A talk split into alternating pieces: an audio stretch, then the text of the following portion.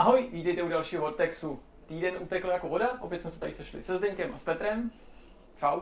Čau. Čau. Už tady máme důlek tady v téhle To byl, to byl prostor pro vás, chtěl jsem Je takhle. Dal jsi nám ho, děkujeme, děkujeme. Ahoj.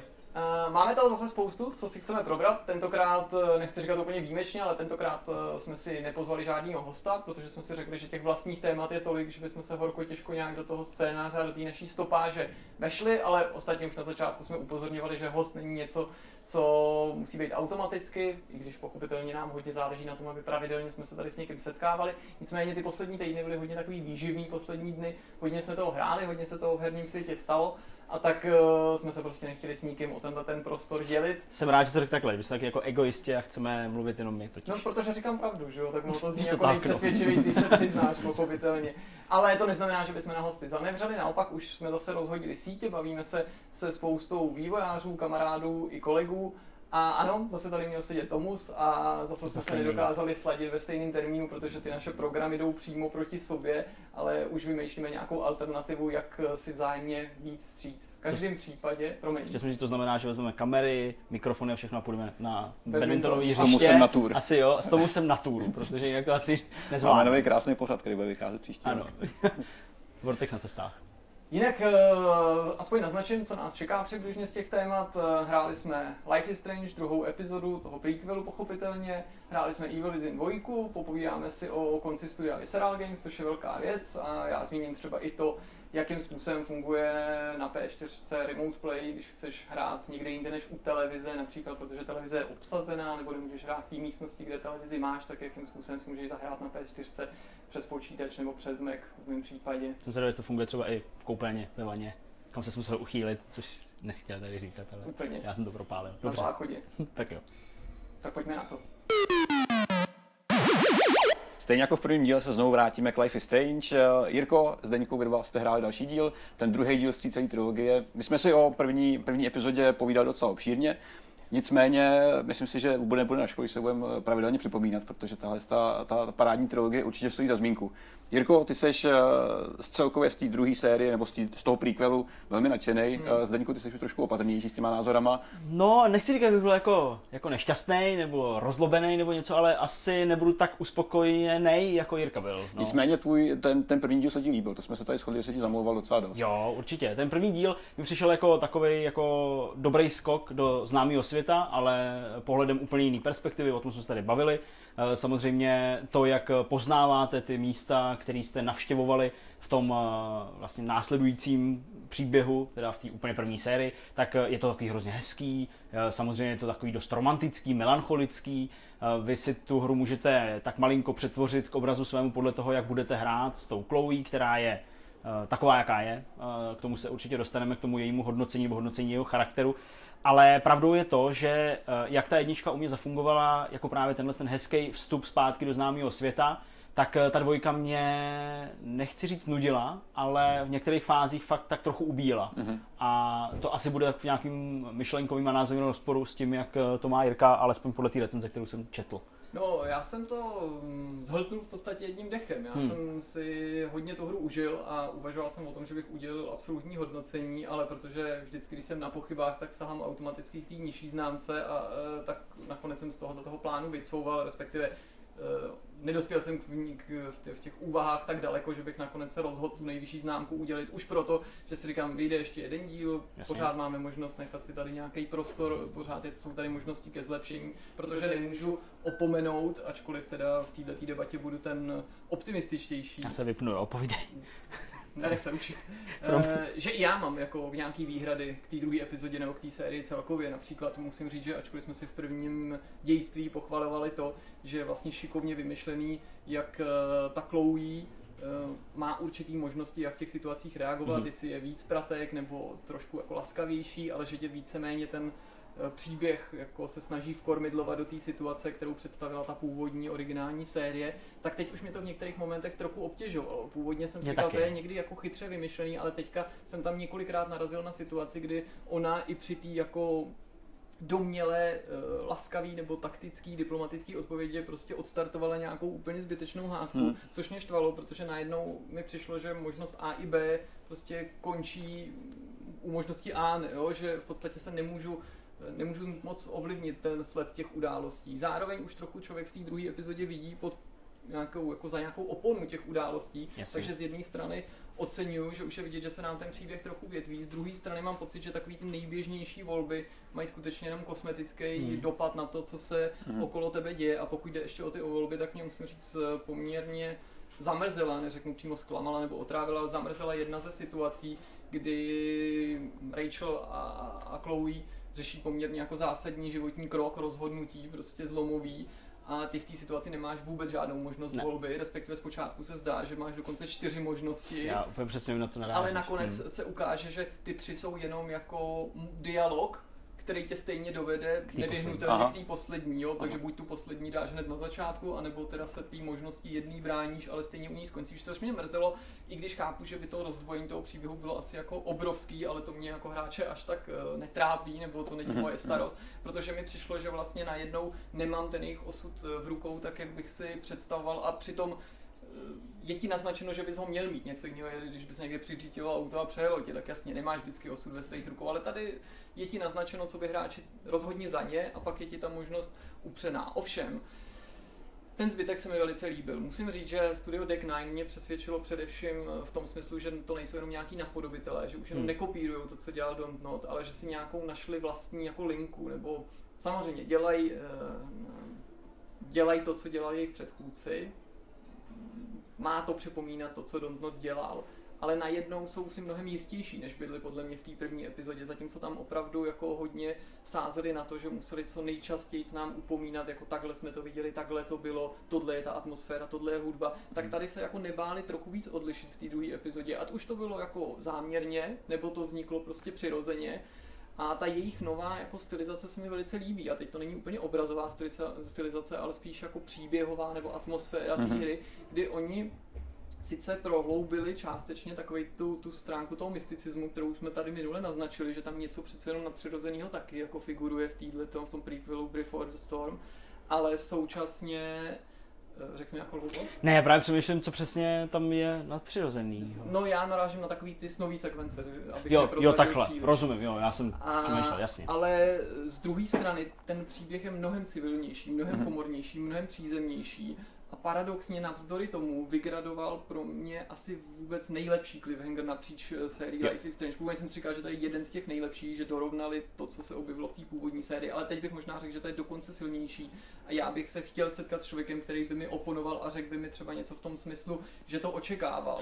Jo, že, ne, nebo teď nevím o síle toho momentu, To ale já ne. jsem byl jako naprosto konsternovaný Mhm. tím, tou událostí nebo tím, tím zvratem, kterým ta druhá epizoda končí, protože jsem očekával to Life is Strange právě tím, že ho známe už lecos a teď najednou přišla naprostá bomba, ale přitom ta bomba je úplně jako to, to není nic, jako že se tam objeví tornádo, nic, jako že tam vyleze satan, nic prostě takhle šílenýho, ale těžko se to popisuje, Hmm. protože nemů, nemůžu, Jasně. nemůžu prozradit, ale tím si mě neskutečně získali, že měli odvahu jako zabývat se najednou mnohem menšíma potížema, který ale mají reflektovat to, že prostě pro toho teenagera je to hrozně velký. Ono to konec Hmm. konců jednou velkou malou věcí začíná a to je ta pozvánka do té ředitelny hned na začátku, která eh, navazuje teda na ty události z toho předchozího dílu, kdy jsem přesně taky cítil tuhle tu tíži, co tím výváři chtěli říct, že je to No prostě nejde, nejde o život, jenom jsou pozvaný do ředitelny, hrozí tady někomu vyloučení, jsou pozvaný rodiče do školy, ale ty to vnímáš intenzivně nebo tou intenzitou, tou silou.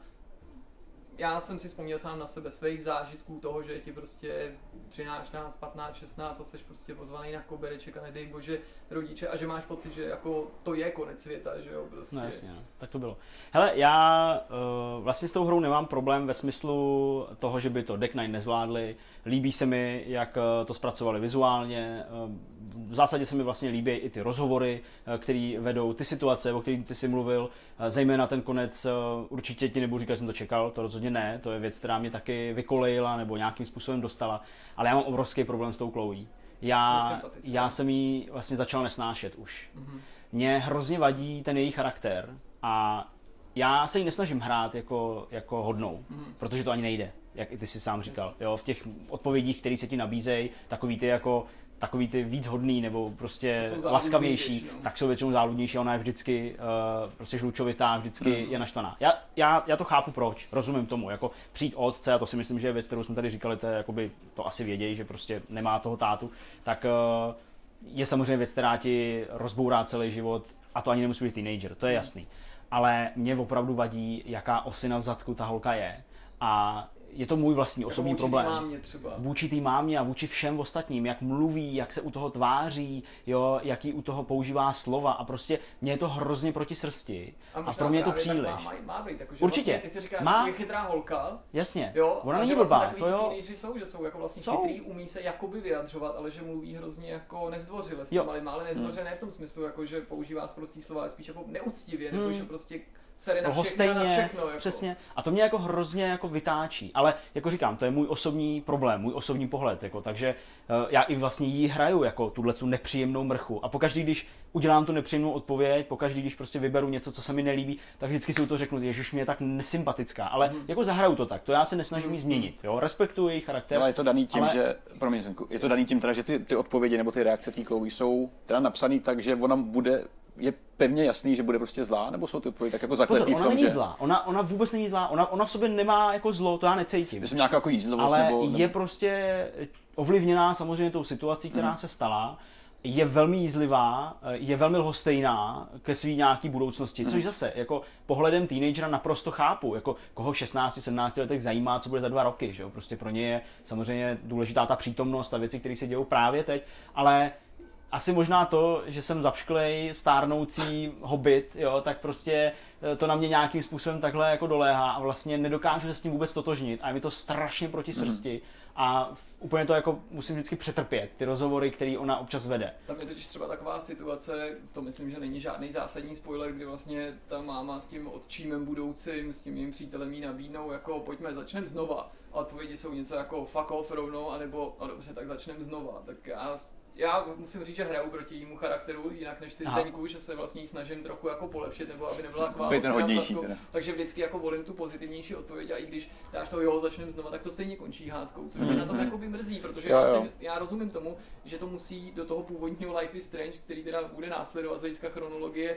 eh, dospět a být to konzistentní, Mhm. ale jako mohlo by to udělat chytřejc, mohlo by to udělat tak, že třeba v nějakou chvíli už tady jako chtěla být zase hodná holčička, nebo jako vykryla uvědomí, a že už je to něco moc. teprve Jo, stalo, jasně. že se třeba mohla zase jako zatvrdit až třeba, když zmizí ta Rachel. Mhm. Jo, jako to bych Jasně, si dokázal jo. představit, že třeba já jí teďka trochu vylepším ve smyslu jejího chování, jejího vystupování, že bude trochu přístupnější, že ten vztah spravím, ale pak potom vlastně, že zmizí ta Rachel, tak že ona se znova zatvrdí tak, jako když zmizel prvně ten otec, že je to o to silnější a proto Mhm. ji třeba v té původní hře poznáváme takovou, jaká je. Já jsem měl stejný problém s, odpo- s odpověďma u her od, eh, od Telltaleáků, jo. Tam ta třeba tak napsaná odpověď zní hrozně pozitivně a řekneš si, hele, takhle bych odpověděl, prostě budu ten hodný, ale výsledku vůbec zní úplně jinak, protože ona má znít jinak, že jo. Takže Jasně, to úplně... podobná věc asi se děje tady, jakože některé scény prostě nemůžou, nemůžeš být ten dobrý, asi ten hodný, předpokládám. Bohužel, Tak bohužel a to, jak je to nastavený a vlastně i to, jak si dali ten těžký úkol ty výváři, že vlastně uh, zpracovali nebo zpracovávají prequel, takže vlastně už uh, mají jasně napsaný konec, ke kterému to musí tak pravda. jako tak uh, dotlačit, i přes tu sílu právě uh, vůči tomu hráči vyvíjenou v těch uh, zdánlivých možnostech, uh, které vypadají nějak, ale ve výsledku skončí vlastně úplně stejně, tak to je, to je samozřejmě těžký.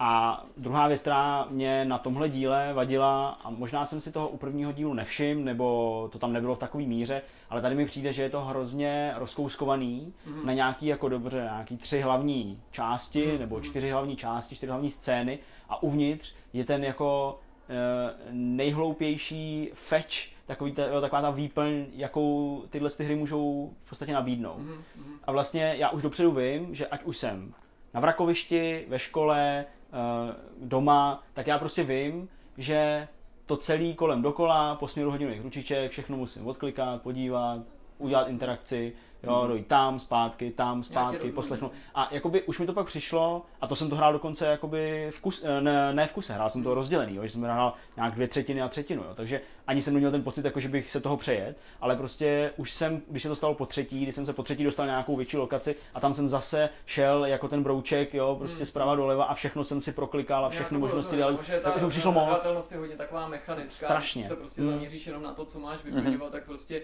když je tam nějaká adventurní pasáž v Právě. vodovkách, tak spočívá v podstatě jenom v tom, že proslídíš prostředí, pozbíráš předměty, pak předměty někam Vše, doneseš a tam je jasně. všechny zase rozdáš, nebo což jako umí být asi otupující v případě, že tě to úplně jako Hmm. nepohltí eh, ten příběh. Já asi úplně nechci eh, zabředávat do té diskuze, že to má prostě skvělou kameru, skvělou výpravu, brilantní je soundtrack, protože tím to já pořád souhlasím. platí, že to má prostě jakoby kvality filmový nebo seriálový produkce, že si dokážu představit, že to prostě můžou normálně dávat někde na Netflixu a lidem se to bude líbit, ale vypíchnu dvě situace, Hmm. které pro mě byly hodně zajímavé. Jednak eh, setkal jsem se tam, nebo je tam prostě moment nějakého zblížení mezi nima dvěma, který nutně nemusí končit nějakou romantikou. A musím říct, že mi to většinou ve hrách přijde jako hodně směšný, a to i v těch, kteří jsou za to chválení, že se s tím popasovali dobře, ale tady to na mě opravdu jako hodně, hodně zapůsobilo. Já už tomu jejich vztahu věřím, ať už je přátelský Mhm. nebo milostný, a uvědomil jsem si na konci, že mi na těch postavách a na tom Arcadia Bay fakt záleží na tom městečku. Že normálně to nejlepší, co o té hře můžu říct, že Mhm. jako mi nejsou lhostejný ty lidi, ačkoliv neexistují, že mi není lhostejný osud toho místa a že věřím tomu jejich vztahu ještě vzájemně, že jako ten jejich vztah, ať je v tu chvíli jakýkoliv, tak jako pro mě normálně začal doslova existovat a musím říct, že ta Rachel se pro mě stala hlavní hrdinkou té série. Jo, samozřejmě to z toho původního nebylo jakoby patrný, I ačkoliv v porovnání s první osud- teda hrou, teda Jo, myslíš? jo, normálně doslova jako teďka i bych se úplně jiným jako zrakem i díval na ty události toho, Určitě, toho, ty toho jedničky. originálu, Jo. protože to je fakt, eh, to je fakt jak v tom Twin Peaks prostě, že to začne jako zmizením někoho, a, ale ve své podstatě najednou ty se o té postavě máš dozvědět víc, takže zatímco původně jsem si myslel, že ten prequel tady je kvůli tomu, abych se dověděl víc o Chloe, Hmm. potenciálně o Maxine, která tam třeba nevystupuje, ale ze vzpomínek Chloe, tak teď vlastně zjišťuju, že ne, že jako pravým smyslem jeho je objevit vlastně tu Rachel a Mhm. jako, ačkoliv ji ne, neovládám, tak jako mě nesmírně přirostla k srdci, považuji za jako hlavní vlastně hvězdu Life is Strange, protože svým způsobem je jako hybatelem událostí prequelu i toho To originálu a možná i dobře, že ji neovládáš, že to dává jako vyniknout eh, té důležitosti, nebo že to, že od ní máš odstup, tak ji můžeš líp sledovat, jakože prostě na obraz se líp podíváš, ne když na něj koukáš prostě z bezprostřední blízkosti, ale trošku z odstupu, tak takhle nějak to vnímám. Ale musím říct, že na druhou stranu je to strašně záludný, ty kvality té hry v mých očích, protože e, zmiňoval jsem to v tom textu, prostě jak je to podle mě zdařilý, tak stačí úplná maličkost, která by tě třeba v jiný hře ani nepřekvapila a strašně to dokáže poškodit ten dojem. A tam dojde k jedné situaci, kdy tam třeba nějaká postava v hloučku jiných osob jako omdlí, v podstatě jako bezdůvodně, nebo pro ty, pro ty lidi bezdůvodně a mě jako jako šokovalo najednou, jak se to vrátilo zpátky z toho jako umění do, no jo, je to prostě videohra, protože ty postavy reagovaly při nejlepším jak jako syníkové, že tam na to jako všichni koukali, nikdo nic neříkal, Mm, nikdo to neříkal tak, jako no. pojďme to řešit, nebo co se jí stalo, je mrtvá, nebo nikdo se k ní neskláněl, Hmm. nikdo nevolal záchranku nebo něk- nějaká Nechali to ležet. řekne, no jak to uděláme s tou věcí, co teďka děláme, tak ty pojď místo ní a prostě jako tam někdo prostě leží, jako nevíš, jestli je v komatu, nebo, Jasně, no. což eh, vlastně jako není to důvod si to nezahrát, ale že je to vlastně takový zrádný, že, že, že pak i taková drobná kaňka na, na, hrozně vynikne, no, když, Mhm. když ten zbytek jako je aspoň podle mě tak zdařilý nebo tak přirozený, tak realistický, tak takováhle nějaká eh, jako drobnost eh, je hrozně vidět na tom. Hmm.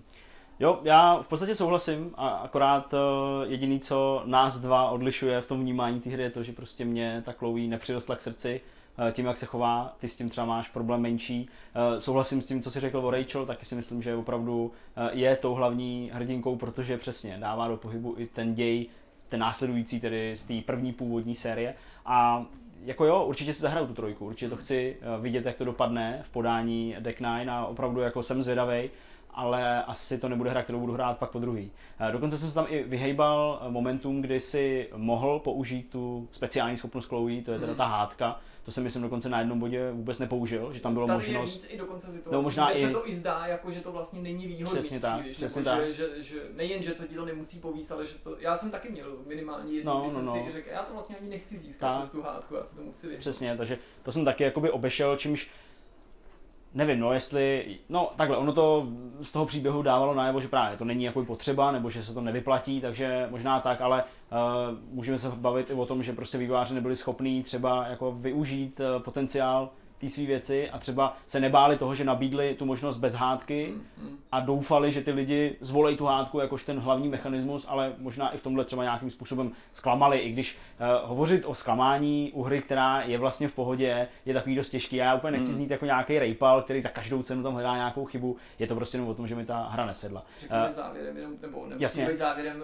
uh, já prostě si myslím, že tohle všichni od té hry jako čekají, nebo tuší, že to tam je, jestli se rozhod pro kamarádství, nebo Tak jako já víc. myslím, že jsi mě asi poslouchali jasně, když jsme se o tom bavili tady poprvé. Já jsem na to Takže čekal vás už ve vlaku, takže samozřejmě jsem řekl, že jen pouze kamarád. Ne, samozřejmě, že se tam došlo na sex, ale že jo, jako, že, že, že, to jako bylo docela hezký, ne? Ale jako bylo to hezký, bylo to hezký. Já myslím, že to bylo přesně takový 17 letý, jaký to asi mělo být, nebo kolik jim je těm holkám, tě, asi tak nějak.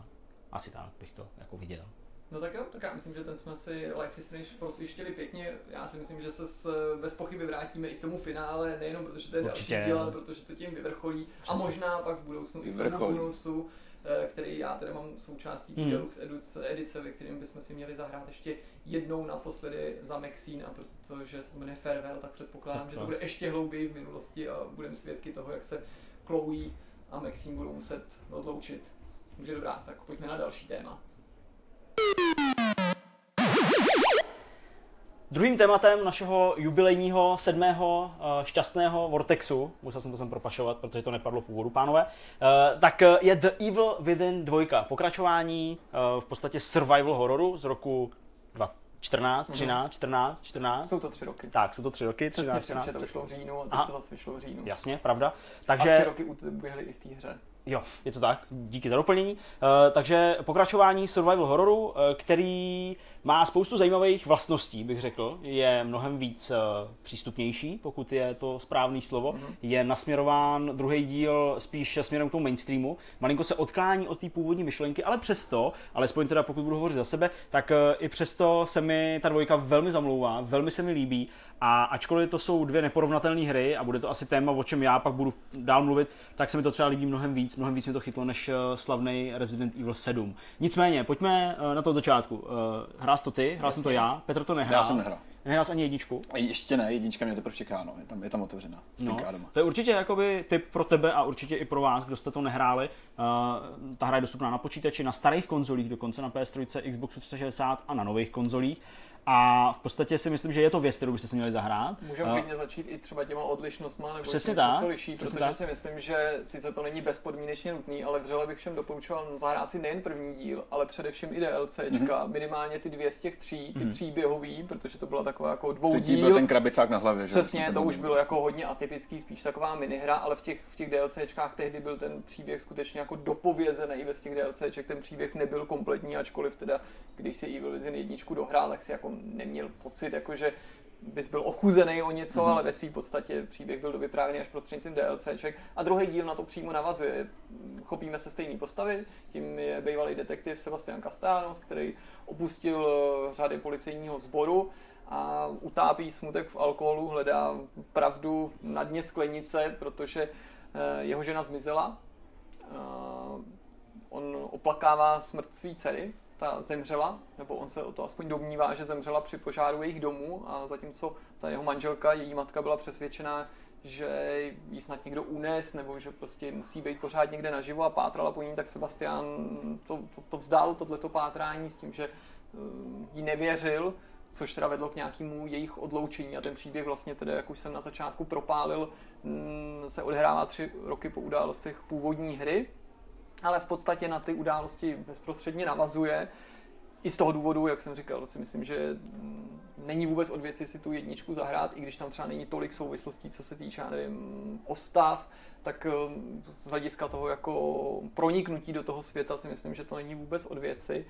A není spoilerem, když řeknu, že jednou, když takhle nasává v baru, tak za ním přijde jeho bývalá partěčka, Julie Kidmerová, kterou on tři roky neviděl a řekne mu, že jeho dcera je naživu a že organizace tajná, zlá, Mebius jí unesla, že ve skutečnosti nezemřela při tom požáru a že ji vězní a využívají v tom speciálním experimentu, v tom zařízení STEM, který už se objevil v prvním díle, mm-hmm. který lze popsat jako zjednodušeně řečeno jako nějaký Matrix, prostě virtuální realitu, do který se ostatní postavy můžou, nebo lidi můžou zapojit, připojit a obvykle se tam něco zvrhne a z idylického světa, kterým STEM má být, tak se stane noční můra, což se stalo v té první hře a tentokrát e, se to stalo znovu. Ale potud e, jsou ty podobnosti, ale od tohohle momentu se ty hry hodně odlišují, protože dvojka je semi-open world, částečně otevřená, nabízí vedlejší mise, vedlejší questy, mnohem víc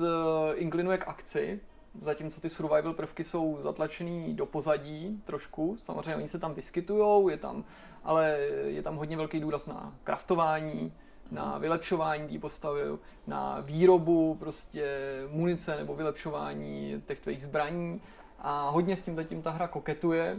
Zdeněk už to tady před natáčením zmínil, jsou tam v podstatě určitý RPG prvky, dalo by se říct v tom smyslu, jak je chápeme v moderních Přesně hrách, pochopitelně ne žádný jako náročný RPGčko.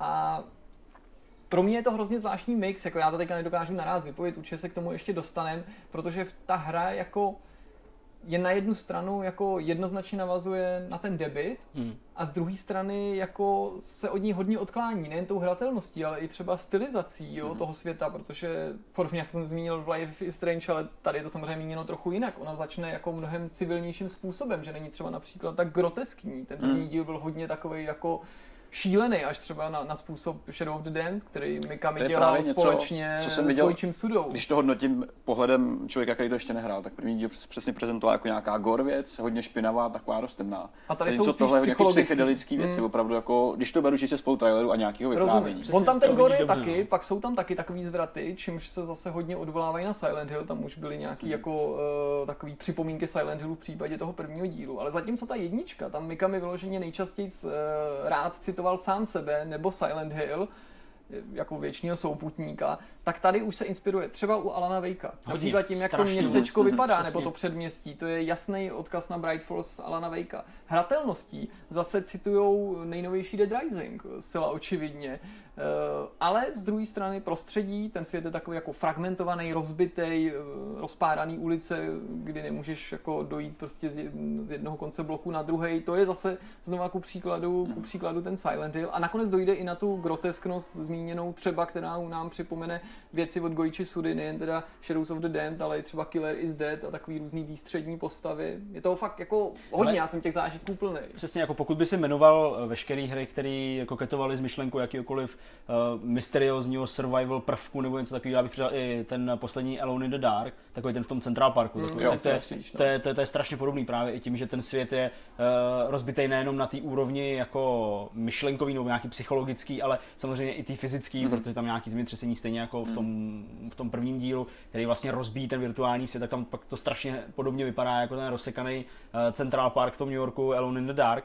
Ale já teda musím říct, možná jsem jenom nějaká jako uh, mainstreamová strajda, která prostě chce takovéhle věci spíš než ryze japonský divnohry, protože ten první díl byl prostě japonský, jako, jako cítil jsem to z toho. On byl hodně jako hlavně staromódní, archaický, hmm, ty, ty prvky byly jako překonaný, ne všechno se lidem líbilo, například jako zapalování těch mrtvol Přesně. a takový pohyb pomalej té postavy. Já vím, jo, že si jo, někdo jo. stěžuje i tady v recenzích nebo v diskuzích, že ta postava je pomalá, nebo to tempo té akce a to mi přitom přijde, že je výrazně rychlejší a svěžnější, než bývalo. Mm-hmm. To jo, takže uh, přesně, jako já v tomhle ohledu asi budu víc inklinovat k tomuhle tomu druhému dílu a vlastně se mi Eh, jediné, co se mi teda nelíbí eh, a co mi přijde docela škoda, je skutečně to, že ten prvek eh, toho strachu o ten tvůj vlastní život je úplně pryč, aspoň teda v mých očích. Já obecně... Ty survival prvky jsou hodně upozaděný. Jsou strašně upozaděný. Já obecně, a to zase neříkám proto jenom, abych jako si tady, já nevím co, prostě honil triko, ale uh, já se prostě většinou u těch her nebojím. Už jsem to říkal mnohokrát, vy to víte, když se spolu o tom bavíme. Pro mě uh, ten strach je většinou vyvolávaný opravdu jako uh, divnýma věcma, věcma, které si třeba neumím vysvětlit, nebo prostě věcma, které jsou znepokojivý, mm. případně takovýma těma momentama, kde je takový to tíživý ticho a vy furt jako čekáte, že jako něco přijde. Tak to jsou věci, které mě skličují, s kterými mám strach. Logicky leknu se u jakýhokoliv jumpscareu, to prostě je reflex, že jo, to se leknu, ale v téhle hře se prostě nebojím. Já to prostě beru jako přesně semi-open world věc, jo, kde jako zcela mechanicky musím postupovat. Ale vůbec mi to nevadí. Hrozně se užívám i ten crafting a ten survival vidím nejvíc v tom nedostatku té munice a vůbec jakoby v té nemožnosti s těma, s těma potvorama, který po tobě jdou. Já nejsem tady nějak extra moc daleko, já mám odehraných třeba nevím, 5 hodin 6 hodin, jo, takže ještě ty máš dohráno. Takže minimálně z toho začátku ty se jako nemůžeš moc pustit do souboje jako hand to hand Ale s z druhé strany že ti do toho vpadnu jenom krátkou poznámkou, pořád mi přijde, že když srovnám základní obtížnost tady a v jedničce, mm. tak je mnohem větší dostatek těch zdrojů, že jo. tam si opravdu i na tu základní prostě zápasil, mm. že si každý náboj si musel jako pečlivě rozvážit a každý minutej výstřel tě v té jednice extrémně mrzel. Já jsem se tam dostal několikrát do situací, mm. že ačkoliv jsem jako poctivý sběrač, prohledávač a tak dále, takže jsem několikrát byl jako v podstatě úplně bez munice, úplně bez prostředků odkázaný jenom na nožík. Mluvím o jedničce. Ale já teď i v té dvojce. Já, podle mě ta, ta dvojka teda jako štědřejší, jako hmm, výrazně. Je to možný, jako. a dokonce se nemůžu teda ani odvolat na to, že až časem, že mi to, že od začátku jsem možná k tomu přistupoval víc jako v té případě té jedničky, takže jsem hodně spořil, což se mi posléze jako vyplatilo, že jsem dost věcí nahromadil, ale necítím tam takový nedostatek a celkově je to tempo akčnější a těch soubojů je tam víc. On i když je tam přístupný třeba, nebo přístupný, eh, dál tam funguje ten stealth, který hmm. možná jako není úplně nejpropracovanější, ale existuje tam, tak jsem třeba už ani necítil takový tlak ho využívat nebo využívat hmm. ty stealth killy, zatímco v případě té jedničky to sice bylo taky dost jako náročný a ne pohodlný, ale kolikrát jsem se do toho nutil, protože opravdu jsem říkal, jako je to, je to blbý, kámo, nic nemáš, prostě musíš to zkusit tady přes tu bednu nebo někoho hmm. sejmout. To jsem tady jako takový tlak fakt necítil. Aha. Dokonce, tak... jo, řekl bych, že fakt ta obtížnost šla, šla trochu dolů, navzdory A tomu, že tu sám... prostřední? Hraju to na tu prostřední. Hmm. Navzdory tomu, že sám Mikami teda doporučuje zase ten casual. Ta on je tady ta nejjednodušší obtížnost, je posměšně nazvaná ani ne easy nebo novice, ale casual, což už bylo v té jedničce. Ale kdo hrál jedničku, tak ví, že jako tam hrát na casual není pro většinu lidí žádná ostuda. Já samozřejmě vím, že prostě jsou tady experti, kteří budou říkat, že to pak hrajou prostě na Nightmare, nebo já nevím, jak se to tam jmenovalo a prostě ani jednou mhm, nezemřeli, mhm. OK. Já si myslím, že ve srovnání s většinou her byl i casual v případě jedničky obtížnější, než mm. bývá třeba medium u survival horrorů. Tady mi to přijde snažší, jak jsem říkal celkově to odstupňování. A zvláštní je, že sám Mikami přesto pořád říká, že casual je výchozí obtížnost, což eh, Zvláštní. řekl přímo v nějakém rozhovoru, takže to není něco, co bych tady vycucal z prstů. Já jsem... to, pardon, eh, to, že je ta hra jednodušší, to asi se shodou recenzenti v celém světě, co jsem tak nějak pochytil. Hmm. V tuhle chvíli, jako očividně to porovnání s jedničkou uh, není na místě, protože ta byla ještě mnohem, mnohem, mnohem někde jinde než, než dvojka. Nicméně myslíte si, že je to právě ta obtížnost, která má dopad na tu atmosféru? Částečně, ale ona ta hra, jako já samozřejmě pocituju podobně jako Zdeněk strach nejen z toho, co vidím, ale i z nějakého ohrožení postavy, který tady teda není pro mě tak intenzivní, ale myslím si, že to není jenom tím, podle mě je to akce ve strašidelných kulisách, mm-hmm. podobně jako bylo Shadows of the Damned, i když to bylo jako ještě crazy navíc. A já si nemyslím, že to je jako strašidelná hra, taková ta jako, jako je prostě Observer, Layers, eh, jak se jmenovalo to podvodní předvojenský, Soma, Soma hmm. jo, prostě nebo je to jiný typ strachu, který možná na mě nepůsobí tak, jako si o tom mluvil ty Zdeňko. Ale já to nepovažuji za jako horor v pravém slova tak, smyslu. Jako je to, no. a, a jedničku si považoval za horor v pravém slova smyslu? Ano, určitě jo. víc, určitě víc. Dokonce tady jsou i nějaké připomínky událostí z prvního dílu a řeknu ti, že jako jakkoliv má jít o flashback nebo nějakou reflexi, připomínku, tak mě jako ten moment jako skoro jímala hrůza a opravdu jako najednou jsem zase ten pocit strachu byl mhm. mnohem intenzivnější. A částečně to bylo připomínkou těch děsivých kulis toho prvního dílu, částečně připomínkou toho momentu, jak jsem v té jednice v tu chvíli trpěl a částečně tím, že tam povyskočí ta obtížnost na chviličku, protože prostě prožiješ něco, já to prostě musím takhle říct, co si prožil v jedničce a jenom když se to tam objevilo, tak jsem si říkal, no tak to potěž koště, jako já nechci prostě, já nechci. Já úplně přesně kam míříš. Eh, hele, eh, v tomhle ohledu, eh, v tomhle ohledu souhlasím. Prostě není to hororovka, ten pocit strachu je tam udělaný úplně jinak. Mně se hodně zamlouvá i způsob, jakým se právě ty vývojáři vracejí zpátky k té jedničce. Různý ty easter eggy, pomrknutí, který... I na jiný hry od Bethesdy. Dokonce i na jiný hry od Bethesdy, přesně Šípy tak. v koleních a To úplně ne, ale nevím, jestli, můžeme to říct. Můžeme to říct, protože Jo, se píše to všude. říct, jo. tam třeba prostě narazíš na Oldboye, narazíš na symbol z Elder Scrolls. Já jsem Jasně. našel takového toho uh, Deutsche Hunda z eh, Wolfensteina, Wolfensteina, takového jo. toho obrovského Jo, jo. robota. Jo, samozřejmě v podobě nějaký, nějaký hračky, mm. on to ještě komentuje, je to nějaká divná věc. Ale je mi to Jo, nějaký Je povědomí. mi to ale nějaký povědomí, no, uklidím si to do svý kanceláře. Nepřekáží to, je to Jo. vždycky jako někde, že to je nějaký prvek, který Jasně. najdeš v prostředí, jako Přesně. nějaká skulptura nebo tak. Přesně. Uh, ta hra je poměrně akční, jak už tady několikrát padlo, ať už od tebe nebo ode mě, uh, takže tam musíš poměrně dost často řešit uh, i třeba uh, souboje s více nepřátelem na jednou. Já jsem naznačoval to, že ten souboj na blízko je spíš nežádoucí, i když asi to jde zvládnout, nebo určitě to jde zvládnout pomocí sekirek třeba, který na jednu ránu dokážou Hmm. alespoň ty slabší nepřátelé sundat, nebo nějaká kombinace stealthu a tak. Ale co ty si říkal na, dejme tomu třeba tu práci s tou kuší, která tam hraje taky takovou docela zajímavou roli, když ji nemusíš úplně využívat a vlastně při, připravování takových těch jako pastí. To eh, je, to je klubka tak už, je, hodně variabilní, nebo tenhle ten samostříl, protože má hned několik různých nábojů, zmrazovací, eh, elektrizující, plynový, výbušný a tak dál.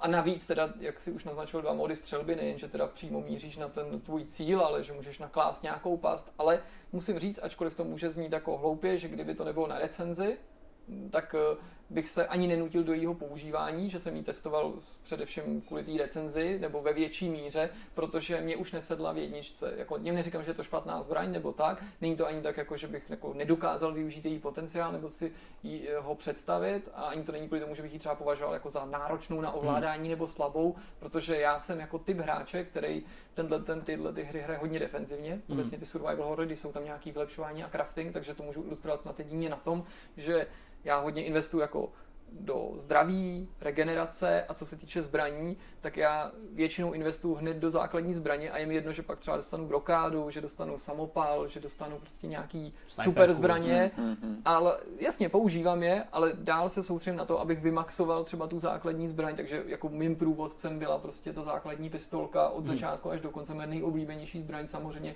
řádně vylepšená a možná i to je ten důvod, proč třeba tolik neinklinuju k nějakým kreativnějším zbraním, jako, jako je ta kůž. Ale prostě zároveň mě nějak neobtěžovala a vím, že tohle je hodně jako subjektivní záležitost a záleží na každých preferencích každého hráče, jestli se mu to líbí nebo ne.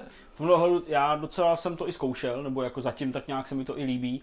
Uh, nejvíc asi práce s tou výbušnou šipkou, nebo výbušným nábojem, nebo jak to říct, který právě tam může vlastně eh, vytvořit eh, klasickou pas podobě jakoby miny, že jo, nebo prostě lana nataženého od někud někam a když to někdo krosne, tak to samozřejmě vybouchne. A jsou tam fakt jako někdy docela komické situace, kdy se mi prostě podařilo opravdu zabít jako klubko nepřátel v podstatě na jednu ránu, kdy sekvencí několika výbuchů se prostě něco vybouchlo, jo? Takže v tomhle ohledu by to přijde docela fajn. Je Je to- přitom asi potřeba říct, že jsou tam momenty, kdy se je to jako, když ne povinný, tak žádoucí to využít a v těch jsem to jako neobcházel. Nemyslím tím jenom věci typu, já nevím, když je někde velká kaluž, tak můžeš využít vodivosti elektrického proudu a zabít je, to jsem samozřejmě používal. Ale jsou tam, jsou tam nějaké situace, kde se ti třeba ten, ten zmrazovací projektil hodí využít, protože je zřejmý, že v ten moment bys to využít měl. Ale myslím, že Zdeněk dobře se tohohle toho tématu dotknul, protože mě obecně přijde to prostředí příjemně interaktivní, Jo. jakože i tu, tu možnost jako skopnout ten sud eh, s nějakým Olejem. tím olejem nebo Mhm. prostě benzínem nebo co to má být a, a zapálit ty nepřátele, nebo i to třeba, třeba že kudy procházíš, dejme tomu e, nějakýma závěsama a ty se vlní, nebo ze stropů visí třeba žárovky a opravdu na tebe, já zní to jako drobnosti, ale žárovky nebo že, oběšenci třeba. že, že věci v prostředí, u kterých jsme si často zvykli, že jsou jako pevnou neprostupnou zdí nebo na Mhm. tebe nijak nereagují, tak tady, že k nějaký jako drobný třeba interakci dochází a přispívá to k, jako k dojmu z takového živého To je prostředí. živější, veď? Jako je to znát prostě na té atmosféře docela dost, když máš prostě hru, která na tebe reaguje a mluví k tobě nějak skrz tady ty, skrz ty reakce toho okolí. Ne, Někud jako tam je to, promiň, jenom poslední No, no to- řeknu, že, že, že vlastně ten dojem z živoucnosti toho světa byl tak silný, že jsem šel k autu, jestli do ní nejde nastoupit a nejde Jo. jim jet. A to není, že bych byl taková naivka, ale chci tím To je že podstatě, to no. působí ta Přesně. hra tak dobře a to auto v něm působí, víš jak působí auta prostě No, ve hrách, ve kterých se auta nejdou používat. no. Vypadá to jako krabice už na polet, ale tady ačkoliv to zní jako banalita, tak jsem k tomu si říkal, jo, tady snad do toho auta půjde i nasednout. Nejde to, samozřejmě pro úplnost dodávám, ani mi to tam nechybí, ale tak přesvědčivě to, co se okolo tebe Jo. děje, ta kulisa, ta Hmm. kulisa působí. Hmm. A to nejen v těch civilních momentech, o kterých jsme se tady bavili, eh, v tom městečku Union, teda, který, který podléhá nějaký zkáze, ale i pak v těch jako, i v té freak show, když začne ten gore a psychologický horor, který jsme tady zmiňovali a kdy začne se ta eh, realita různě kroutit a proměňovat, transformovat, tak jak jsme zvyklí, třeba ze Silent Hillu, ale i z psychologických hororů, jako je Layers, protože ono se to objevilo už v té jedničce Evil Within a tady zase samozřejmě jsou tady takový ty bláznivý transformace prostředí, že se někde otočíš, je tam něco jiného, padáš a najednou ležíš, nebo padáš dopředu a najednou padáš dozadu. Jako zní to divně, ale prostě v praxi to funguje hezky. Jo. Já se pořád snažím nějak představit, jak vlastně funguje ten, ten polootevřený svět. Je to tak, že máš nějaký, nějaký centrální hub, kde se pohybuješ, kde nakupuješ věci a pak se vydáváš do nějakých lokací kolem, nebo tě hra prostě uvrhne do nějakého místa, Zpočátku kde, to tak kde ty vypadá. prozkoumáváš. Zpočátku to tak vypadá, že je tam tvůj save house s nějakou mapičkou na další míříš, ale pak se ukáže, že uh, jsou to prostě různé ostrůvky, které jsou pospojované takovou jako virtuální spojnicí a ty mezi nimi můžeš relativně svobodně cestovat tam a zpátky. Mhm.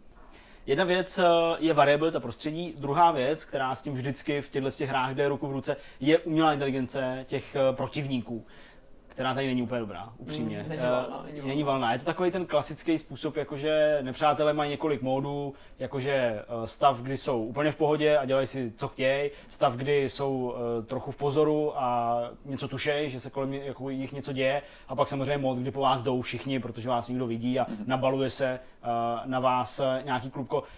Jak si to omlouvá, Jirko? Protože tohle fakt No, mě, není asi mě úplně tyhle ty dobrá základy věc. úplně nevadí, protože je to pořád, eh, ačkoliv jsme řekli, že survival prvky jsou v pozadí, Hmm. tak tomu budu říkat dál, že to je survival horror, takže vlastně od těch monster nečekám příliš, Jasně. ale víc než eh, to, že nejsou ty nepřátelé nějak kreativní v tom, jak tě třeba dejme tomu obkličují, mi vadí to, že já jsem tam narazil na nesčetně bugů, kdy Jo. se ty potvory někde zaseknou a Mhm. mm nejen ty základní, ale já jsem tam je hodně soubojů s bosama, tak jako v jednice, co se mi líbí. Ty přerostlí bastardi větší než A normální. jako, abych jsem prostě ve dvou nebo ve třech z těch soubojů prostě narazil jako na to, že se ten protivník zasekne a já vlastně ho jako upižlám úplně bez problému. Až mi byla skoro hamba, skoro jsem jako si říkal, nemám ten souboj restartovat, jsem to vůbec jako nezahrál, to bylo úplně trapný, Hmm. jakože doslova se šprajcnul. Nesmyslně ne, že bych ho nahnal do nějaký malý uličky, jo, to byla klasicky arénový souboj, tak jak jsme ve staromodních survival hororech zvyklí, ne někde v otevřeném prostředí, Mhm. takže to prostředí, ten, eh, to AIčko mělo mít zmapovaný, mělo ho znát a úplně bezdůvodně se zaseklo najednou na nějakém místě, prostě cukalo se tam tak, jak to Jo, jo. známe a já jsem ho prostě dorazil úplně bez jakýchkoliv obtíží, bez jakéhokoliv nebezpečí, ale, ale mrzelo mě to, takže Hmm. to AIčko mi přijde, že, že je slaboučký a trochu s tím souvisí i to, že ačkoliv považuji eh, celkově design té hry a design nepřátel za nesmírně jako zajímavý a vzrušující, tak mi vadilo, že těch nepřátel je relativně jako málo těch typů. Jo, že to, jo, to je pravda. no. ještě právě si to třeba můžeme někdy soukromně probrat, že uvidíš, že vlastně jak se budeš tou hrou prokousávat, že až na ty bossy, že vlastně tě už nic moc nečeká. To Což zajímavý, jsem no. si bych si na začátku vůbec nemyslel, jo? že v Mhm. podstatě ten základní enema, který ho tam potkáš v úvodu toho Union, tak ten tě pak provází až do konce té hry A v jsou pak nějak určitých jako obměnách. jako ve smyslu, Eh, V určitých obměnách, jakože třeba jako má třeba já o tom nechci úplně mluvit, jako Ok. okay. ještě tam je třeba nepřítel, který eh, navíc hoří a, a jako trošku jinak vypadá, ale v podstatě způsob toho souboje se nijak neliší, že ty Mhm, nemusíš mhm. svoji strategii nikterak upravovat a Hmm. eh, drtivá většina soubojů se základníma nepřítel, nepřátelema znamená prostě snažit se trefit hlavu a prostě je to jistý. A v případě bossů zase zaměřuješ nějaký takovýto citlivý místo, tak jak jsme zvyklí. Ideálně žlutý nebo oranžový. No, pochopitelně přesující. a a čekající na to, až doslova praskne a všechny hníz z něho vyvěrá. Uh, no, souhlasím s tebou, technická stránka té hry, uh, pokud se budeme bavit uh, o tom zpracování ve smyslu nějakých těch chyb a tak dále, tak mě docela překvapilo, že jich je tam hodně. Já to teda hraju na počítači, ty jsi to Mhm. hrál na PlayStationu, PS4. jasně. Hraju to na počítači, graficky mi to přijde pěkný, je to takový uhlazený, takový čistší než ta, než ta původní hra. Uh, nemá to žádný černý pruhy, takže... Jo, a jsou jako bonus, ale když jsou, to dohraješ, jsou jako tak bonus. si je To to jsem, to jsem, to jsem někde četl a dokonce i je tam eh, vlastně nějaký takový flashback několikrát minimálně, jednou jsem to už viděl, možná dvakrát, kde se dokonce ty pruhy sami zapnou Hmm. a ty jsi vlastně v takový ještě zrnitější, protože ta původní hra měla i takový to filmový Filtr, zrno, že jo, nebo ten, ten, eh, ten filtr. Tady mimochodem na konzolích je jenom chromatická aberace, jestli jde zapnout, vypnout, že tam není jako právě tolika nastavení, Jasně. co se týče Uh, tohle to právě není nastavení, že jakoby ty máš tu hru normální, hraješ eh, v té grafice a podobě uh, té dvojky to chápu, aktuální, jenom- a pak je tam nějaký flashback a najednou takový celý jako zelenější, takový roz, rozostřenější, jakoby tou, uh, tím, tím zelením a najednou tam přibydou ty dva pruhy. A říkám, OK, to je docela vtipný. Uh, nicméně eh, ty bugy toho technického rázu se mi tam stávaly a na můj vkus až jako nepříjemně často, mm-hmm. kdy třeba jsem zabil nějakého nepřítele a stávalo se to zejména, když vy z nich vysáváte ten gel, eh, který mm-hmm. pak samozřejmě slouží jako platidlo pro, pro vylepšování těch eh, vašich abilit, tak eh, v tu chvíli najednou mi to třeba toho Sebastiana přetransformovalo do rohu místnosti třeba o 6 metrů To dál. se mi naštěstí A to se mi stalo už třeba- vůbec. Možná je to už něco, třeba- co je daný PC nebo Možná. jako vlastní PC. Třikrát, čtyřikrát se mi to stalo Takovou, takový problém jsem neměl. Jo, nebo že jsem se třeba i jako kus třeba propad, nebo že, jsem měl, že jsem měl eh, souboj s eh, nějakým tím enemákem, už jsem ho musel vytkovat naplno, protože teda mě docházejí zbraně, náboje a všechno. Uh, takže jsem už opravdu musel, už jsem ho potřeboval prostě dobít, takže jsem se z těch během toho souboje jednou vyléčit, aby mě úplně jako nezabil, ale bojoval jsem s ním u zdi a on najednou zmizel a byl venku z baráku.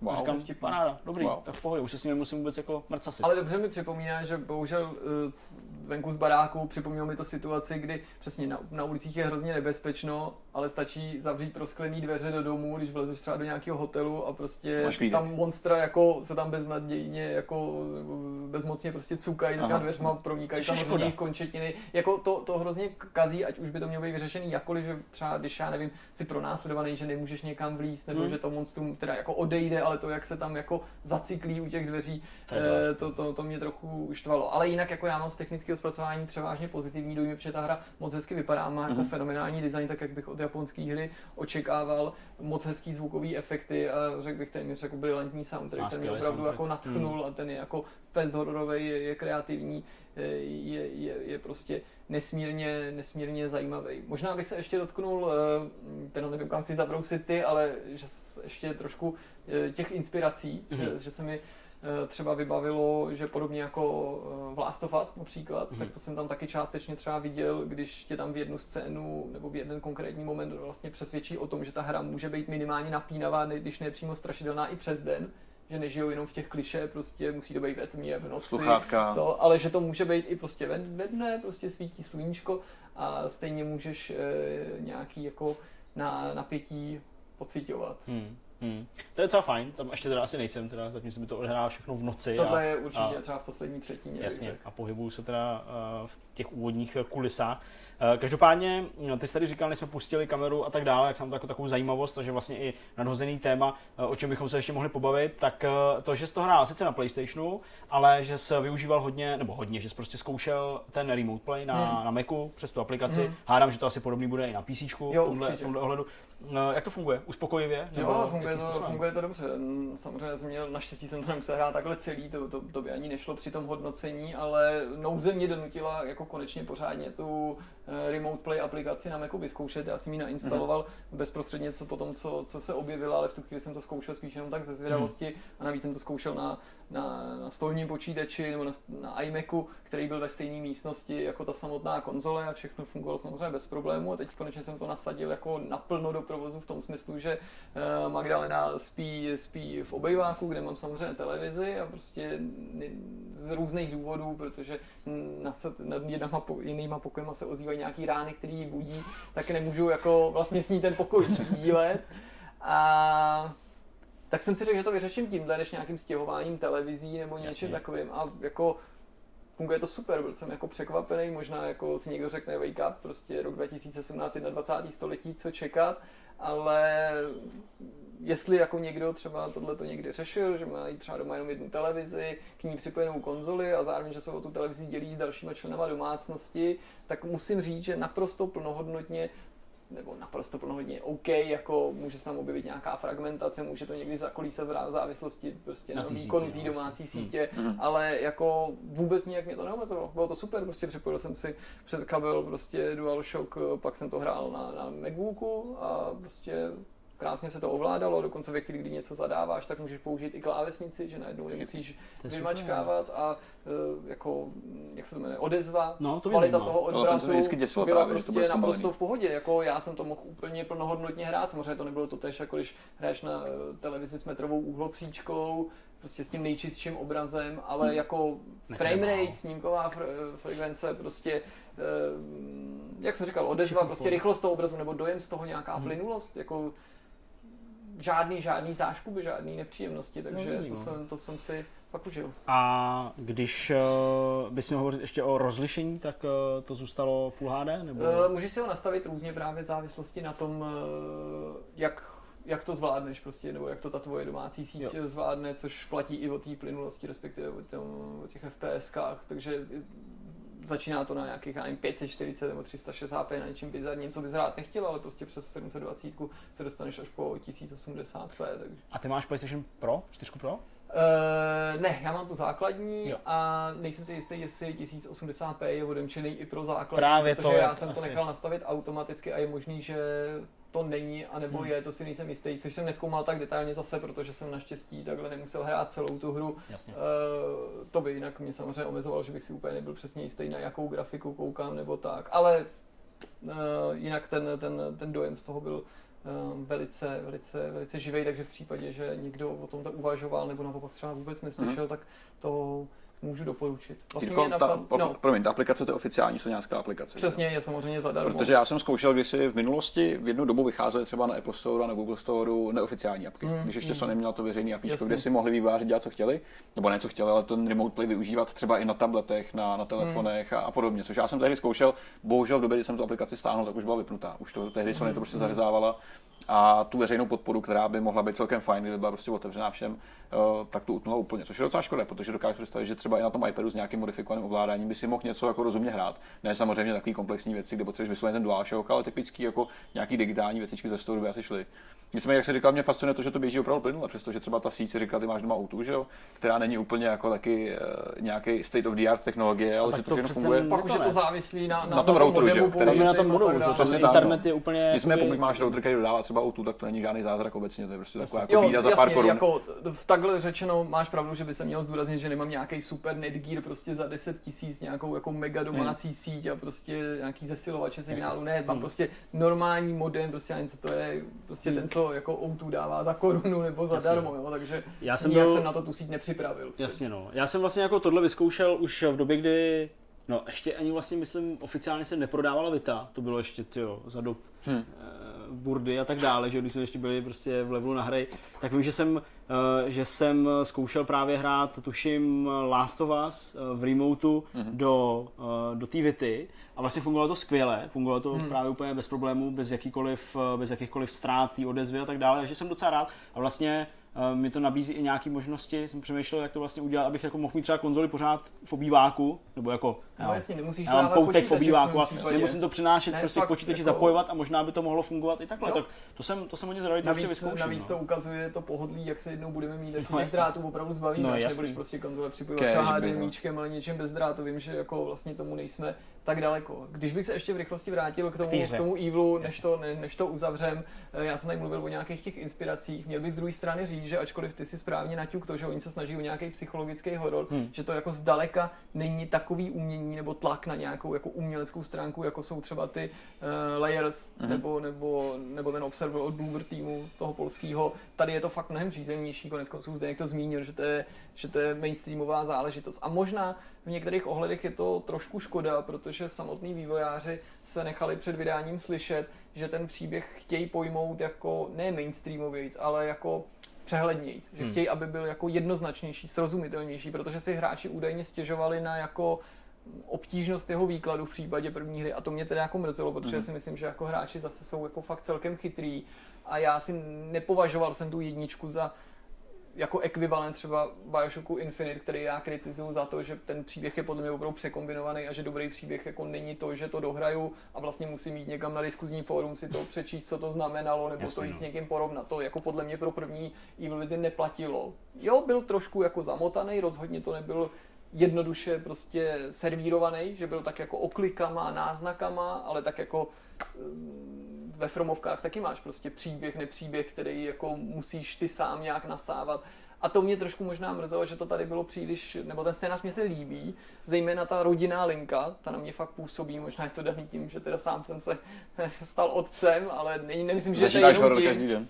Že, že, že opravdu... Tak to myslím Jirka nemyslel, ale že, promiň. že, že, že, ten vztah té rodiny, která se snaží dát dohromady, tohle ta linka, že je pěkná, ale jinak je to takový příběh ve stylu, potkáš postavu, ta postava ti řekne, že musíš někam jít, ty tam jdeš a tam se dozví, že je tady nějaký nepřítel. Ten nepřítel se ti prvně představí, ale hned ti zmizí potkáš jinou postavu a ta postava ti řekne, jak se k tomu nepříteli přiblížit, tak ty za tím nepřítelem jdeš. Teď už se ti ten nepřítel představí, je to tenhle nepřítel. Ty zjistíš, jak ho zabít, zabiješ ho. To nebyl ten hlavní nepřítel. Hlavní nepřítel je tam ten. Potkáš další postavu, ta ti řekne, jo, to je ten nepřítel.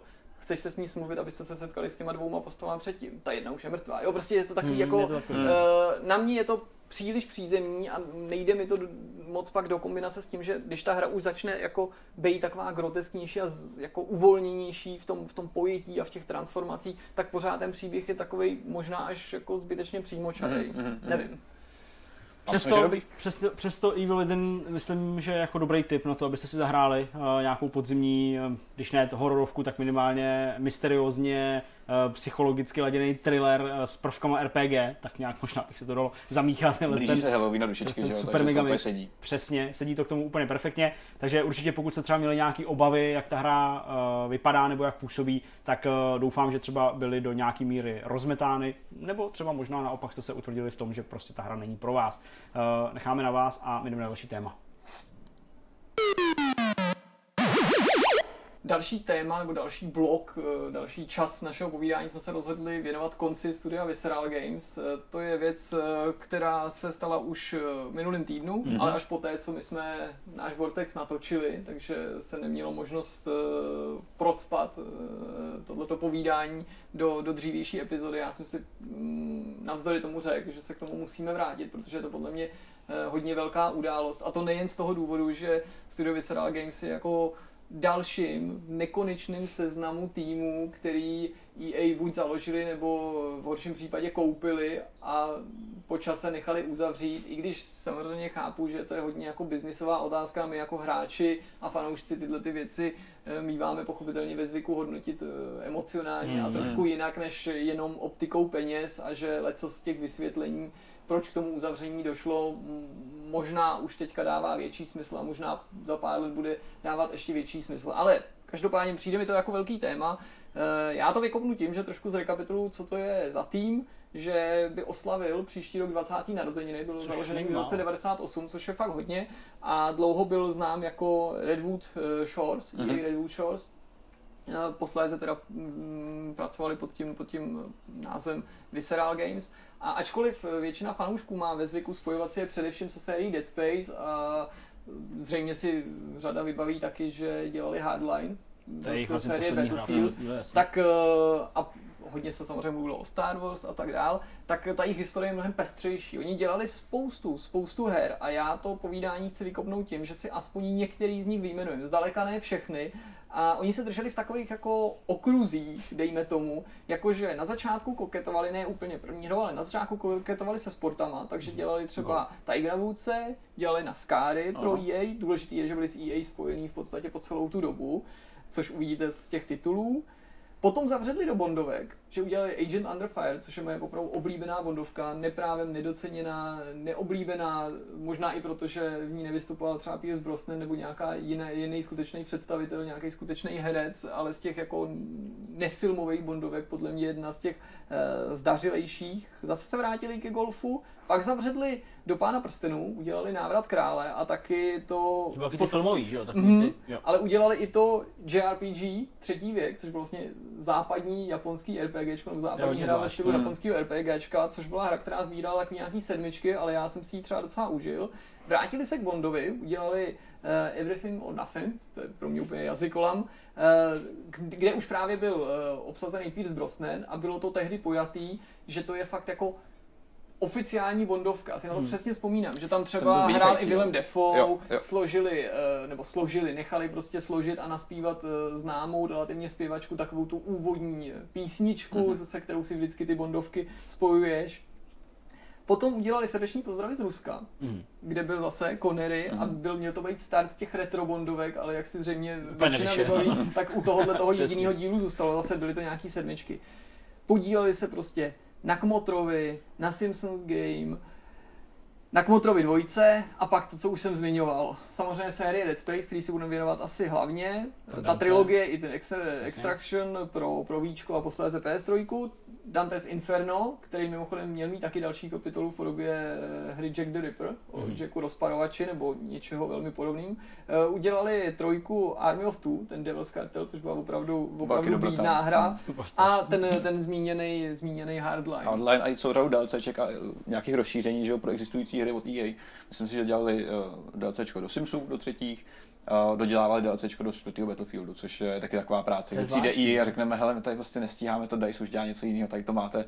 A oni to začali dělat. No. Jak na ně budete vzpomínat? Protože mě to jako fakt mrzí, mě to fakt vzalo, protože já jsem z těch naivků, co prostě pořád doufal v další Dead Space, který samozřejmě může být, ale já jsem pořád doufal v další Dead Space od Od nich. původních autorů. Hmm. Hmm. Hele, uh, já asi teď budu trochu jako za, za malého Barbara, ale uh, já prostě hrozně rozlišuju tu éru, kdy byly Redwood Shores, Redwood Shores a kdy byly Visceral Games. A pro mě vlastně, ačkoliv je to stejný tým, Mhm. tak to předtím vlastně tolik ani jako nereflektuju. Mhm. Možná si to ani ne, jako nepamatuju nebo jako nevybavuju, ale pro mě ten eh, na první pohled, eh, když vám je 15, tak můžu říct prostý název toho týmu, u nás v češtině, když si to řeknu tak hezky, tak vlastně se ho spoju až s tou sérií Dead Space. Mhm. Mhm. A pak jakoby od té doby samozřejmě reflektuju Dante, eh, Dante's Inferno. mám pocit, že to ten rebrandovali až po té jedničce, nebo současně s jedničkou, nebo Já bych nějak. protože si během jedničky už- během jedničky, já si právě myslím, že jednička už možná, nevím jestli Ne, ta první, byla ale ještě možná ta byla ještě Mm? Já se tady No, podívám na naše tabulky. Jsou tabulky určitě. Jednička byla ještě jedna z posledních Ještě. pod původním názvem. Hmm. Ale pak už to nějakým způsobem vnímám, uh, jo, Visceral Games to jsou ty tvůrci Dead Space a následně těch her, který jste jmenoval. Takže pro mě to jsou jako dvě úplně jiné etapy. A vlastně, i když jsem ty hry hrál, ty, který hra, eh, tedy vytvořili uh, jakožto Redwood Shores, Hmm. tak uh, vlastně si to jako tak nějak jako neuvědomuji. To se Ještě to může to být, že škoda to a totiž nebyly úplně typicky autorské hry, jestli Právě, jako no, rozumíte, že si tak, myslím, že eh, to, že to bylo série, kvůli že jo, tomu, to- že prostě Hmm. Dead Space bylo nový IP a jejich IP, ale prostě byla to jako hra s určitým rukopisem. Z druhé strany je fakt, že prostě Bondovky, Kmotr, Pán prstenů, už jenom kvůli tomu, že jsou to licencovaný, Jasně. ale nejen prostě z toho důvodu. Oni ty hry působí tak jako, že bez urážky je mohl dělat pro ty EA kdokoliv. Hmm. Kdokoliv z těch jako jejich tak, velkých studií a možná proto Hmm. když jsme ten, ty hry jmenovali, tak si lidi i mohli eventuálně někdo z diváků říct, hele, to jsem ani nevěděl, že to dělali právě, protože to pro tebe nebylo v tu chvíli důležitý, protože oni ty hry byly jako slušný, někdy horší, někdy lepší, ale nikdy si neřekl, jo, to je hra, kdo zatím stojí, jako aby se o to zajímal. Prostě byli takovým tím trošku anonymním studiem. Mm, mm, mm. Další odkladací polička, že kam si prostě dáme podjet, který nechceme dělat jinde. Hmm. Já jsem si právě původně myslel, že, že ten konec se začal datovat až někam Dead Spaceu 3, protože to se mi povídat, ten byl, ten byl špatný, ten byl fakt divný. Hele, co bych úplně nesouhlasil. Ne? Dead Space 3 přišel... Ale možná v nebo koopu byl třeba super. Přesně, v to byl asi fajn. Já jsem to hrál tehdy sám a říkám si, že to pro mě není Dead Space. Jo. Jakože ta hra mě, na mě nefungovala ani jako akce, protože možná byla nastavená pro dva lidi a prostě Byla, pro jednoho hráče to jo. fakt teď už i víme, že za to EA můžou, protože určitě se k tomu dostaneme detailněji, ale samozřejmě mezi tím už se ty informace dostávaly ven, nejen teďka, ale i v, v uplynulých měsících a letech. A konkrétně co se týče té trojky, dostaneme se k tomu proč a jak, ale EA prostě byl zklamaný eh, prodejem a dvojky, respektive tím se na tom vydělalo, nevydělalo, dali jim ještě jednu šanci, ale řekli OK, udělejte trojku, to. ale Koop, mnohem rychlejší, dejte pryč ty survival prvky, tyhle ty zdržovačky, tempo, musí to prostě šlapat. Hmm, a možná hmm, právě proto nám dvou se prostě ta trojka jako netrefila do chuti, protože oni byli v podstatě nucený dělat trošku něco, co nechtějí. A přesto Přesto samozřejmě, nebo možná právě proto, ta hra se prodávala ještě hůř, Jo. než ten druhý díl, který prodal 4 miliony kopií, aspoň v době, Což kdy je to bylo relevantní. číslo, ale pořád to nestačilo, to je to No, zajímavé. protože vývoj stál 47 milionů dolarů a na marketing se říká, že ekvivalent té částky, což v případě filmů je vždycky to Hmm. tež, nevím jestli u her je to vždycky jako No, je to hodně. tata, ale Hmm. minimálně to bude prostě částka téměř srovnatelná, Takže takže, 100. prostě jestli Hmm. vybouchali 100 mega prostě včetně marketingové kampaně a pak prodali 4 miliony kopií, tak chápu, že ve světě, kde se míň jak dvojnásobek už dneska nepovažuje za jako Za výdělek, za za číslo. výdělek, prostě. ani ne za úspěch, ale za nějaký jako dobrý vyšlo to. Hmm. I to byl problém. Hmm, to určitě jo. Uh, každopádně ta trojka, jenom v krátkosti, mi to nepřišlo úplně špatný, Hmm. ale jenom v koopu. A jak to tak bývá, že v úvozovkách cokoliv v koopu nebo cokoliv v nějakým povedeným multiplayeru je vlastně docela dobrý, hmm. když ta hra samotná je Zachraňuje to ten, ten zbyt, zbytek, no, to je, je pravda. Jednička pro mě je nepřekonaná. Ale já si na ní vzpomínám do dneška, já jsem ji hrál vlastně asi před třema rokama zase znovu, asi třikrát po sobě jsem to hrál, jako nějakou dobu, protože jsem dělal trofeje, samozřejmě jsem to sbíral. A do dneška to vzpomínám velmi dobře, pořád bylo prostě superový. Samozřejmě lidi si tady stěžovali, není to právě survival horror, hele, podle mě byl. Podle Což mě byl fakt super. dnešního světa byl, byl vtipný, já jsem si to taky no. přesně vybavil, jak na jedničku, samozřejmě kritika to chválila, hráči si to taky chválili, i to bylo úspěšný z hlediska prodejů, ale že škarohlídi říkali, to není ani survival horror, jak můžete říkat, to je survival, to je střílečka ve strašidelných kulisách, ale z dnešního pohledu to byl tohle největší byl, survival horror. Jo, jako jak by prostě jsme dneska fakt říkali, prostě třeba Evil Within 2, že jako Jo. Já jsem to chápal, hmm. proč to lidi říkají, ale to už byl prostě nějaký, nějaký ten vývoj, hmm. ta evoluce těch hororových her, ale prostě pořád víc survival horror, než to, co hrajeme dneska. Plus celá řada super prvků, že jo? Třeba ta plazmová řezačka, která byla jako jedna z nejlepších zbraní moderních obecně v těch hrách. Která Navíc skutečná inovace. Mě to strašně bavilo, no. Jako no, od začátku až do konce to byla základní zbraň, ne, ne, která ale byla nejlepší. A nepřejet se z toho, že vůbec, vůbec, to prostě bavilo pořád stejně. Přesně, jak viděl, že nohy dolů. Jak to krásně mizelo. A prostě plazil, přesně. Ta interakce těch postav s těma, s těma projektama je prostě vynikající. To hrdina, skutečně děsivý. Jako hrozně moc se mi líbil. Uh, dobře. Every, jeho, everyday guy, nebo tak, jak se to přesně, říká. No, jako, Dělňas, který se dostane přesně, prostě na planetě. Dobře, to jméno možná trochu úplně pře, jako přepískli, jo, jako Isaac Clark, jako promiň, ale dobře, beru, fajn, každopádně, jo, i celý ten příběh kolem toho a kolem té manželky, nebo nějaký hmm. té milenky, nebo co to bylo, ta jeho partnerka, eh, jak tam je a není zároveň, že jo, a jak se mu tam zjevuje a nezjevuje v těch snech a, a takový to poblouznění kompletně. Hmm Jo, to bylo, to bylo perfektní. No. ten, ten, ten šílený gor kolem toho všeho vlastně seděl pěkně s tou psychologickou atmosférou. Že? Hmm, Přestože tam ty akce bylo víc než dost, ty RPG prvky byly taky docela znatelné. A mě se děli, mě ta hra opravdu sedla s tou ekonomikou, se... která fungovala v ní s tím upgradeováním, sbíráním těch uzlů a všem možným. Hmm. To, to, fakt si to sedlo pěkně. Perfektní byl ten jakoby interface nebo HUD, že jak jsem měl na těch zádech. Přesně tak. Viděl si zdraví, viděl jo, si, jo, viděl si sílu tý, nebo nabití prostě, té stáze, ano, že ano, ano. Že to nebylo vítězství formy nad jako funkcí. No. Že to nejen skvěle vypadalo, ale opravdu to jako hmm. mohl používat a bylo to úplně to. A a navíc prostě to bylo úplně neuvěřitelný období, kdy EA nám dalo v krátký čase po sobě tři nový IP. Dead Space, Army of Two a Mirror's Edge. Prostě takový, jako, že jsme měli pocit, že to je vlastně taky pravda. Někde mezi jedničkou a dvojkou, ne? Myslím, Mám pocit, přesně tak. Kolem, kolem období Dead Space jednička lehce potom vyšel Dante's Inferno. Hmm. Zvláštní, nebo, nebo za připomínku určitě stojí jako takový fun fact, který jsme se dověděli, nevím, je to rok nebo půl druhého roku zpátky, že přitom ten Dead Space první se zrodil eh, z nápadu na System Shock 3, nebo na, na, na, na další sequel System Shocku.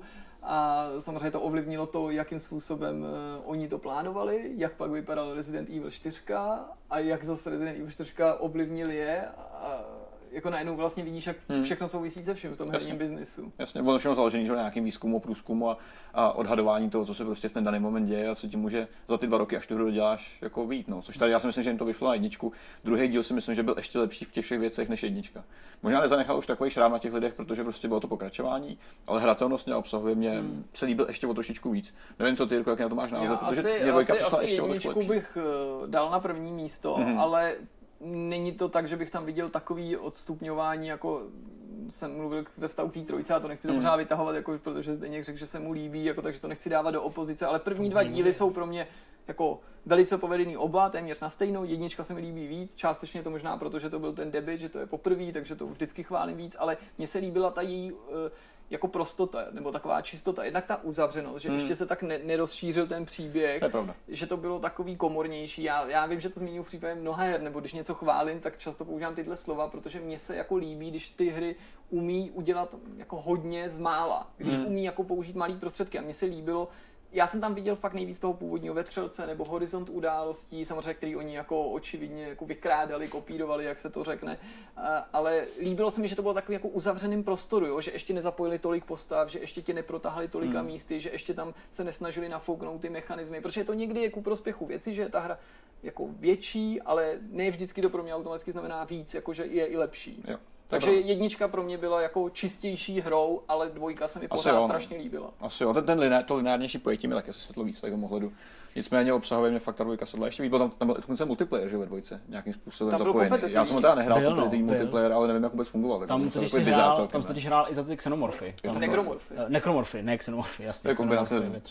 Eh, Nekromorfy, no jasně, to tam si mohl právě... Jo, ale nebylo to povedený. Já Nebylo. jsem to párkrát bylo to- hrál a nejsem si jistý, já jsem možná dokonce tu dvojku recenzoval, nebo nevím, a, ale každopádně tomu multiáku jsem se nějak věnoval a jestli to nebylo kvůli recenzi, tak jsem pořád se cítil, že jsem se do toho jenom chvíli nutil a pak jako Hmm. jsem to, Hmm. to, to odložil a jako ten na mě velký dojem neudělal. Možná to byl taky, to jsem nečetl, jenom hádám nějaký výsledek, eh, nějaký tabulky ve stylu, no tak tam dejte ten multiplayer už ještě. Jo, tak jako, hele, nebyla, vůbec by se nevěděl, to byl jeden z těch požadavků EA, že, která prostě snaží masově těma svýma sériema protáhnout všechny nové mechanismy, jako jsou prostě free to play prvky, jako jsou přesně loot cratey, lootboxy a podobné věci. A já se tomu Už vlastně to nastupovalo. jako že? nedivím, nechci říct, že jsem k tomu schovývavý, ale já to beru prostě z pohledu toho vydavatele, tak to je. Prostě vydavatel není jenom zlej prostě chlápek v obleku, který kazí video, je prostě člověk, co jako tu firmu drží taky nad vodou v nějakém smyslu, možná prostě není ten populární člověk, není to ten kreativec, ale podívejte se, když jsme prvně slyšeli o tom, že bude kompetitivní multiplayer v Assassin's Creed, tak jsme řekli, pane bože, jako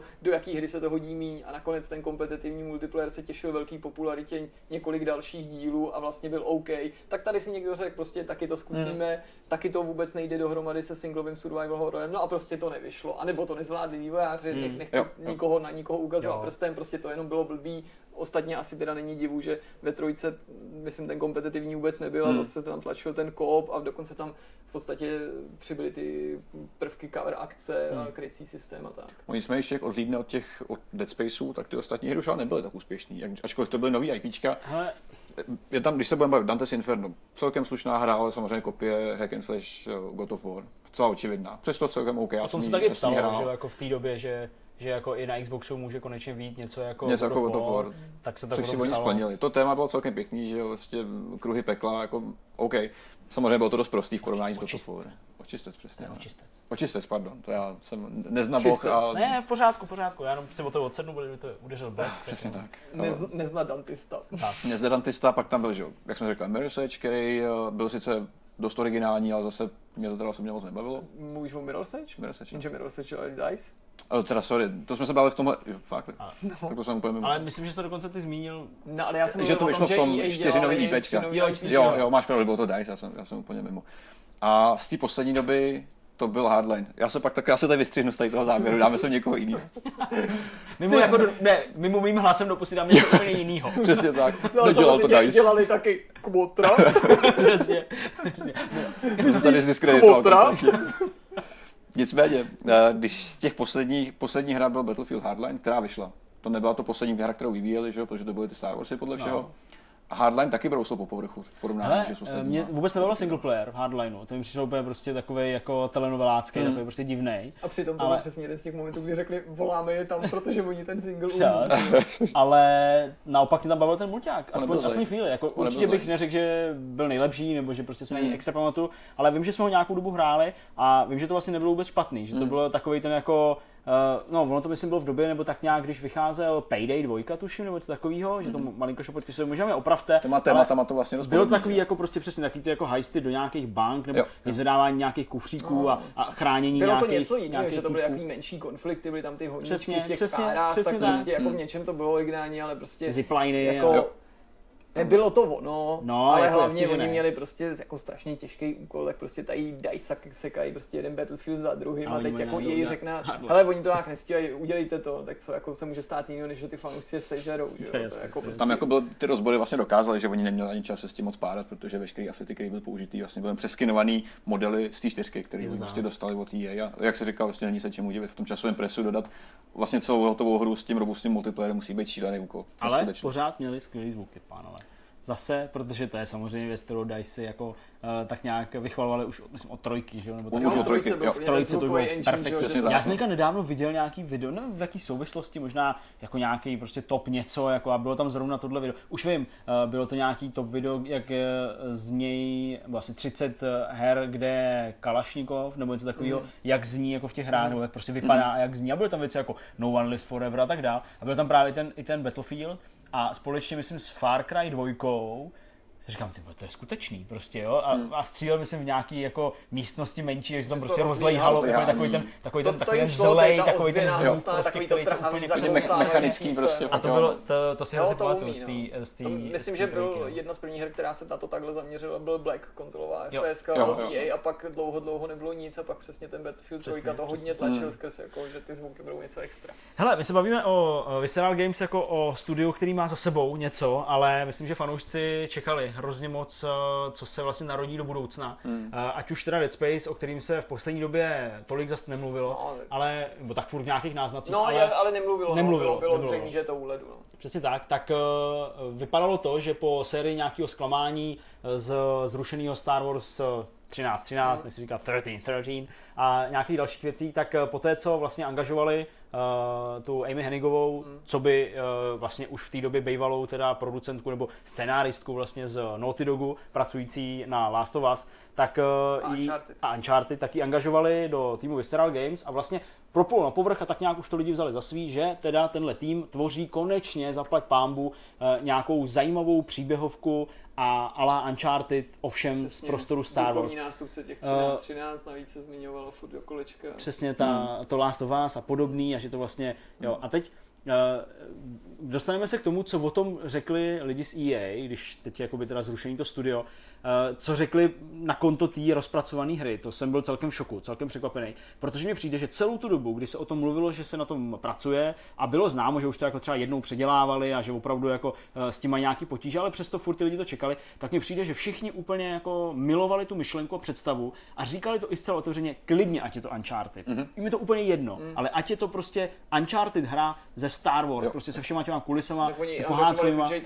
že ona sice Přesně. seděla v tom kanadském studiu, ale byla taky jako zapojená Přesně do tak, vývoje. přesně tak. Takže uh, jako všichni byli tak nějak OK a, a rádi a, a těšili se na to, že to prostě bude takováhle nějaká third person, příběhová, over the top, malinko prostě akce s kulisama Star Wars.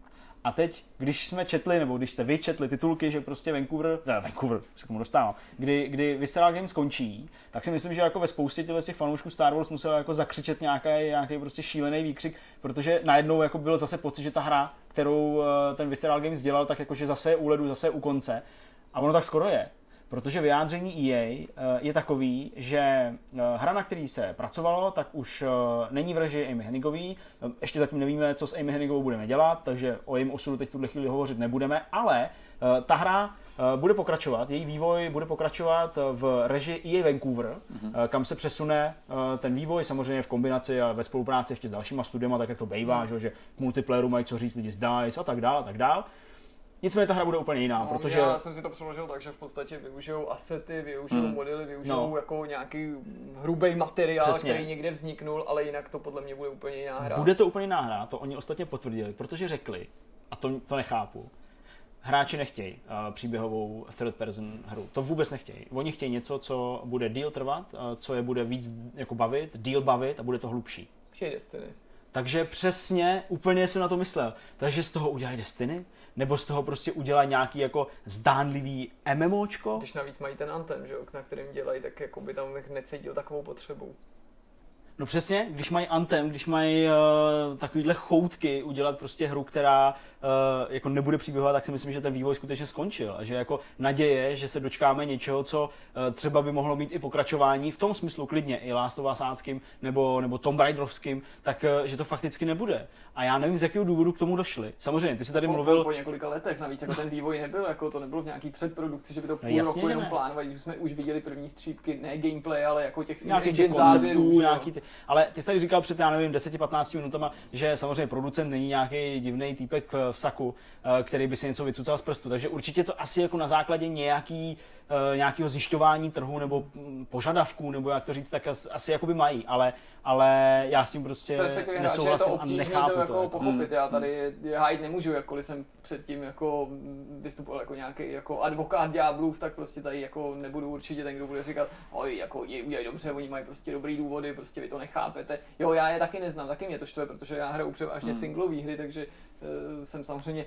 v šoku z toho, co jsem psal na Twitteru, zatímco dřív jsme prostě byli rádi, když do singlovek přibyl nějaký mulťák, tak teďka může být rádi, když ve všech těch prostě eh, social space stračkách je i nějaká jako kampaň nebo aspoň singlový tutoriál, protože ty naše klasické prostě příběhové hry eh, jasně nejsou ještě ohroženým druhem, ale jednoznačně cítím, že jsou nějak sem vytlačovaný a dokonce mi vadí, že i v těch hrách, kde je single primární, takže se tam tak jako agresivně ten mulťák tlačí, hmm. mnohem agresivnější, než když jsem mluvil třeba o tom Assassinovi, že to jako ovlivňuje podobu toho singlu nebo jeho hratelnost, mechanismy, protože aby to jako dohromady dávalo smysl, tak se ten single musí tomu mulťáku, hmm. který je třeba někde bokem prostě podřizovat, což hmm. mě taky štve, protože hmm hele, jako, jo, chápu to vlastně svým způsobem, prostě jako Destiny, nebo hra typu Destiny v kulisách vězných válek, když se povede, tak jako jak by to nemohl být hit, můžou to celý roky živit, ždímat, prostě můžou z toho mít rate mnohem větší, než jsou třeba Old Republic, nebo kdy byly.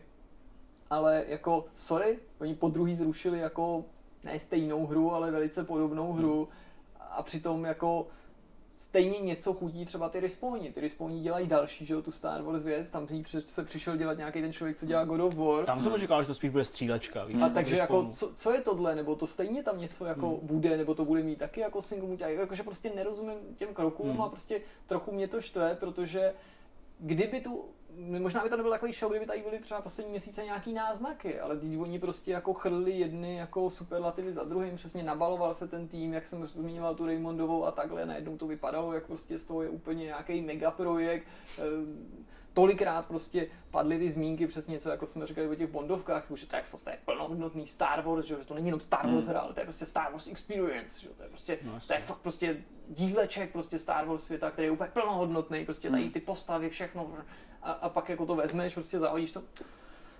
další, to tak dobrý. Přesně, další. No, tak to rozhodnutí může přijít z vrchu, že Jakoby, no tak jasně, že Já když jsem, nebo myslím si jako skokově, ne, takže se to pronáší postupně tou firmou, ale no, samozřejmě tím to musíš těm lidem oznámit jako ideálně v jeden moment a, a rychle to ukončit, protože jinak ta morálka bude klesat, že jo, pracovní. Hmm. Stejným způsobem nás ukončily hry v Disney taky, prostě všichni si fungují všichni super práce, máme všichni stálý plat, parádní práci. Tak to bude taky Star Wars. No ale hele, tehdy, když zrušili 1313 nebo 1313, nebo jak to budeme nazývat, 13, tak 13, my jsme vydávali mobilní Star Wars Assault Team, byl prostě shit, který nevyšel. A oni ho vlastně oznámili chvilku potom, co zrušili 1313 a ty lidi se na něm začali s náma hádat. Oni zrušili 1313 kvůli tady tomu a říkám, hele, to asi není úplně teda to samé, co si budeme povídat. Že, co si Jasně, no. vyjde malá mobilní hra, která je prostě šmejt a samozřejmě může za to, že zrušili velký, velký titul. No. Každopádně já si nemyslím, že musíme opět smutnit, protože podle mě po nich, po velké části toho týmu zase sáhne někdo jiný, protože jak to funguje vlastně ve světě, tak... Uh, Možná se integrují i uvnitř EA. Jako to, to taky funguje, že oni prostě poskytují v rámci něco, programu. Něco, že? jako byl třeba případ jako Drive Clubu, že, Evolution, že třeba že, to studio jako do nějaký míry zůstane pospolu, ne nikdy pochopitelně celý a že se třeba sformuje někde jinde, že kolikrát to slyšíš, že tohle je hra od ex prostě Irrational Games mm, a mm. ex od lidí, co dělají Bioshock, nebo tak třeba prostě hmm. to bude jenom já nevím, třetina nebo pětina, ale že se část těch lidí někde zjeví a udělají já nevím, duchovního nástupce Dead Space, hmm. jo, nelicencovanýho nebo něco, ale jako samozřejmě je to nějaký konec a ty konce jsou vždycky jako smutný. Hmm. Na každý pád, eh, jaká ta hra bude, se dozvíme údajně až ve fiskálním roce 2019 a možná i díl. to znamená, doba. že klidně až v roce 2020, no, kdy vlastně, 2020 kdy vlastně končí, že jo, fiskál v březnu, EA má to nastavený takhle, jako většina a, amerických firm. asi 2030. takže, přesně, takže jako 2020 uh, eh, asi nejdřív, nebo konec roku 2019, hmm. A to je hrozný, to je strašný, to je prostě dva, dva roky do, jakoby ještě před náma. Jak se na to může někdo vůbec těšit reálně, víš, jako, že někdo na to vyčká? No na to se podle nemůže někdo těšit. Podle mě prostě jako lidi, kteří se těšili, a... lidi, kteří se jakoby těšili nebo žhavili tu naději, že už si brzo, nebo brzo, hmm. jako za, za, rok třeba zahrajou prostě příběhovku uh, ze Star Wars, tak uh, podle mě v tuhle chvíli jako se musí tak jako vrtnout k něčemu jinému, jo. Jo, zahrát si Battlefront, Battlefront a, a, přesně tak, a jako být, být jako v klidu a čekat ale prostě teď čekáš na něco, co neexistuje a imaginární hmm. a bude se to znova oznamovat za dva roky hmm. nebo za rok. S velkou prostě, slávou zase. S velkou slávou, že to je nový projekt od EA Vancouver a no, jsem z toho jako, jako rozmrzelý trochu. No, a vlastně je, je, to taková jako hořká tečka za tím, že vlastně studio, který tady mohlo být 20 let, mohlo dál mít nějakou tradici na ní stavět, hmm. případně uh, se pokusit uh, o nějaký znovu nastartování značek, který dřív byly dobrý třeba a mohli by se vrátit v nějaký zajímavý, hmm. uh, přepracovaný podobě po x letech od vydání posledního dílu, tak bohužel prostě zase se nad nimi zavřela voda a zase je tam u toho EA a já zase vidím ty lidi, takový ty velmi citlivý na tyhle ty věci,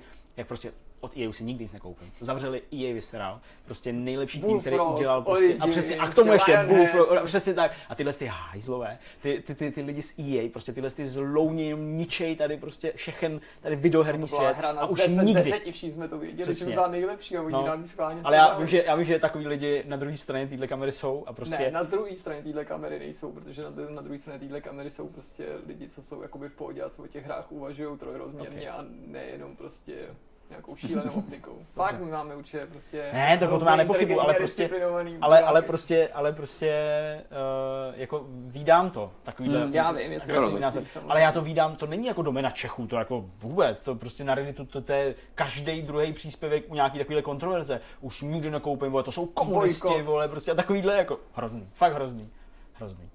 Dobrá, tak já myslím, že bychom mohli ukončit EA uh, Visceral, i my tady u nás ve Vortexu, no a přesuneme se na závěrečnou Legrandu. Je to tak? Je to tak? Jdeme na to. Závěrečnou Legrandu, jak jsem nazval tenhle ten poslední blok, eh, ve kterém občas schazujeme bomby a občas eh, děláme různé další věci, tak eh, začneme dotazama. Tak nějak jsme se tady dohodli, že využijeme toho, že nám píšete na Discord s nějaký dotazy, takže se k ním určitě rychle dostaneme. Ale já bych potřeboval se zeptat Petra na jednu hrozně důležitou věc. Ty tak to jsem Petře, nečekal. ale. sedíme tady už nějakou hodinu a půl takhle proti sobě, dost jako intimní vzdálenost. Je to hodně, jako Koukáme se na sebe z očí do očí, prostě ano, jako jiskry přeskakují. Proč, má- proč máš dva mikrofony, ty vole? Dobrý, Co to je? Jsi nějaký geek, když se nahráváš dvakrát? Nebo? My jsme se chtěli jistit ještě jednou, tak jsme se zajistili dvakrát. Ne, Je to my experiment. Víme, že, ten, že, ten, že ten zvuk hapruje, tak jsme si Prostě- řekli, Je to- čím víc já jsem taková- tím větší kvalita. Že? Já jsem jsi takový taková ten hydra. týpek, který prostě běhá s tím alobalem No, na hlavě, tak, má no. tu vysílačku, chytá ty ufony. Poslouchej mě. prostě. Ne, my, my poslouchej mě. furt máme ten zvuk v prdeli, ale on už to nahrává ve formátu Dolby Atmos, že jo? Takže Já už my už jedeme dělá stereo sám sebe. 7 Kdybyste 1 HD. Kdybyste věděli, jak prostě nám na tom zvuku záleží a kolik je tady mikrofonů, jo? Jakože Jaká prostě je tady- tady, přesně. mikrofon, tady mikrofon, tady dva Na další jeden. s kamerou mikrofony a stejně z toho leze ten bordel. Dobrý, dobrý. No. Musíme Ale koupit víc mikrofonů. Já si myslím, že to je málo mikrofonů, že v tom je problém. mikrofon na sedačky, mikrofon na ten koberec, mikrofon ještě na boty, mikrofon na všechno. Ne, hele, samozřejmě experimentem trošku s tím zvukem, ještě pořád to úplně nesedí, asi jste si sami zvykli. Zvykli, no já myslím, že ne. A doufám, Ne, že jste je si už jste si bohužel Všichni zvykli. otci myslím myšlenky, že ale jste si už sami zvykli, takže nic nečekají. Touhle dobou už jsou zvyklí ty lidi, protože už je to tak častý, že... Předtím Takže my si zkoušíme tady to, si bohužel. no. Bohužel ten, ten zvuk ještě není ideální, zkoušíme něco jiného, aby to fungovalo trošku Já se úplně bojím, co z A- toho vyleze, zatímco No, to bude říkal, ale já ty dva mikráky a to bude to Ne, hele, já jsem, já jsem asi jako už eh, možná přišel na ten problém. Ale- Proč se to rozjíždí, ten zvuk, a tím problémem je tady pan Jirka. Jeho, jeho a iPhone jeho, 5. jeho záznamové Já to zařízení. říkal, já to říkal, Jirko. Eh, protože tam jde o to, že to nestíhá zaznamenávat jakoby úplně v reálném čase Mhm. a drobně se to zpomaluje, No, takže to to není možný. slyšet, Mhm. jako jo. A myslím si, že to je tím. Protože už nic mě kurně Ne, nenapadá. jako je to možný, navíc jako... Ten zvuk je ve stejné to- frekvenci, má stejnou délku, je Znamená- synchronizovaný vlastně Ale- strojově a pak ještě dosynchronizovaný ručně. Kdykoliv jsem vypnul tvůj zvuk, jak to fungovalo, to je pravda, že možná jako tady A je to prostě vodítko. Já to, Jirka já, já ho nehájím, jako, jako já samozřejmě vím, že potřebuji nový telefon, nejen z toho důvodu, že Takže že se- nahrává takže se rozjíždí. divně zvuk v jiný dimenzi, prostě. Vlastně je to takový jako, to je, to je vlastně takový jako audio šilhání, jo? protože prostě to- jako, jako, když vám jako ujíždějí ty oči a šilháte, tak prostě jako čas od času se to jako rozdvojí a to je, a to je přesně to, co se děje. Takže když vidíte ty, ty, ty audiostopy, tak prostě naše, ta je jak prostě když střelí, jo, s Petrem, A moje, když se a Jirko tam tak jako, přesně tam tak jako opile sedím já s projíždí. tou doleva mikrofonem a řešíme problém. No takže eh, tolik, ke no. zvuku, možná nevyřčený dotaz, eh, který tam padl. Samozřejmě to víme. Řešíme to intenzivně docela. Technik je tady až příliš možná a možná i to je ten problém. Ale samozřejmě víme a intenzivně na tom pracujeme. Jirka už je asi jenom dva a půl měsíce od toho, aby dokončil průzkum trhu s mobilními telefony a No, konečně se rozhodl, který si koupí. Ve fiskálu 2 do 20 prý to budu mít. Speciální Star Wars edice iPhone. Já většinou, když si trošku udělám jako nějaký základní přelet, tak ty telefony jsou dávno Ano, vyřazený ano, z výroby. takže musí. To je pravda, to je Dobrá, špatná teď už, teď už ale k těm skutečným dotazům. Nicméně k těm dotazům, jsme rádi, že nám píšete jich docela dost. Určitě se ptejte na Discordu, sledujeme to na Facebooku, na Twitteru, dokonce na YouTube, takže pište tom kam YouTube můžete. je to prostě taky no. takový v těch YouTube je ideální. vždycky možný. Začneme. Kuky 164 se nás ptá, jestli neplánujeme pozvat Pavla Bude, Eh, což si myslím, že by to bylo super. Já jsem s Pavlem mluvil. Pavel bohužel žije v Chorvatsku a pracuje v Chorvatsku, takže to má trošku těžší s tím dojížděním. Nicméně bude tady v období GDS, takže se říká, že se spolu sejdeme a dohodneme se, že by se určitě zastavil, protože to si myslím, že, že by to byl další host, který má co říct, protože funguje Určitě. vlastně teďka v době, on dělá marketáka teďka ve velkým No, a dělá pořádá, pořádá v Chorvatsku Reboot, což je jedna z největších konferencí v Evropě která je fakt super, takže si myslím, že nám bude mít určitě co říct. Jinak Pavel je dlouholetý bývalý šéf reaktor Sektoru, že jo? což je asi nejznámější slovenský herní web, pokud je mi známo. Já nechci být úplně jízlivý směrem k Slovákům, to asi jediný web, který mají, ne? No, ono to je asi dost možná. To ne, to si... ne, oni jako to, ale to je prostě jediný, který prostě připadá v úvahu. Tady je prorazil. Dobrý, dál. Tady je porazil. Hele, další, teď, když jsme u toho, když jsme u toho telefonu, tak eh, Pálky se nás ptá, jestli se nechystáme založit nějaký Patreon, protože by nás rád podpořil v rozvoji. Tak jestli chcete mít do pořádný Kolik stojí? Jestli, jestli ty pořádný zvuk, tak přispějte Jirkovi asi tak 25 tisíc na... prachy, Ne, ne. pošlete telefon, jako když pošlete prachy, tak budete tam, kde jsem teďka, že jo, budeme dál vybírat. Uh, ne, vážně, hlavně, ne, ne. hlavně neposílejte telefony, teď tam začnou chodit telefony. pošlete další mikrofon. uh, Nicméně, co se Patreon týká, tak zatím, zatím takový plán nemáme. Hele, v tuhle chvíli ne, jako ne, nebavili jsme se o tom ani nějak konkrétně s klukama, jako možná jsme něco takového jenom jako zmínili, nebo před rozjezdem jako si naznačili, určitě to nechystáme teďka někdy z počátku, protože si myslím, že by bylo při nejmenším od nás dost jako drzí uh, furt, furt relativně z- v úvodu prostě si Hmm. rovnou říct o prachy, nebo aby to znělo tak, jako že to děláme proto, aby jste nám něco dávali.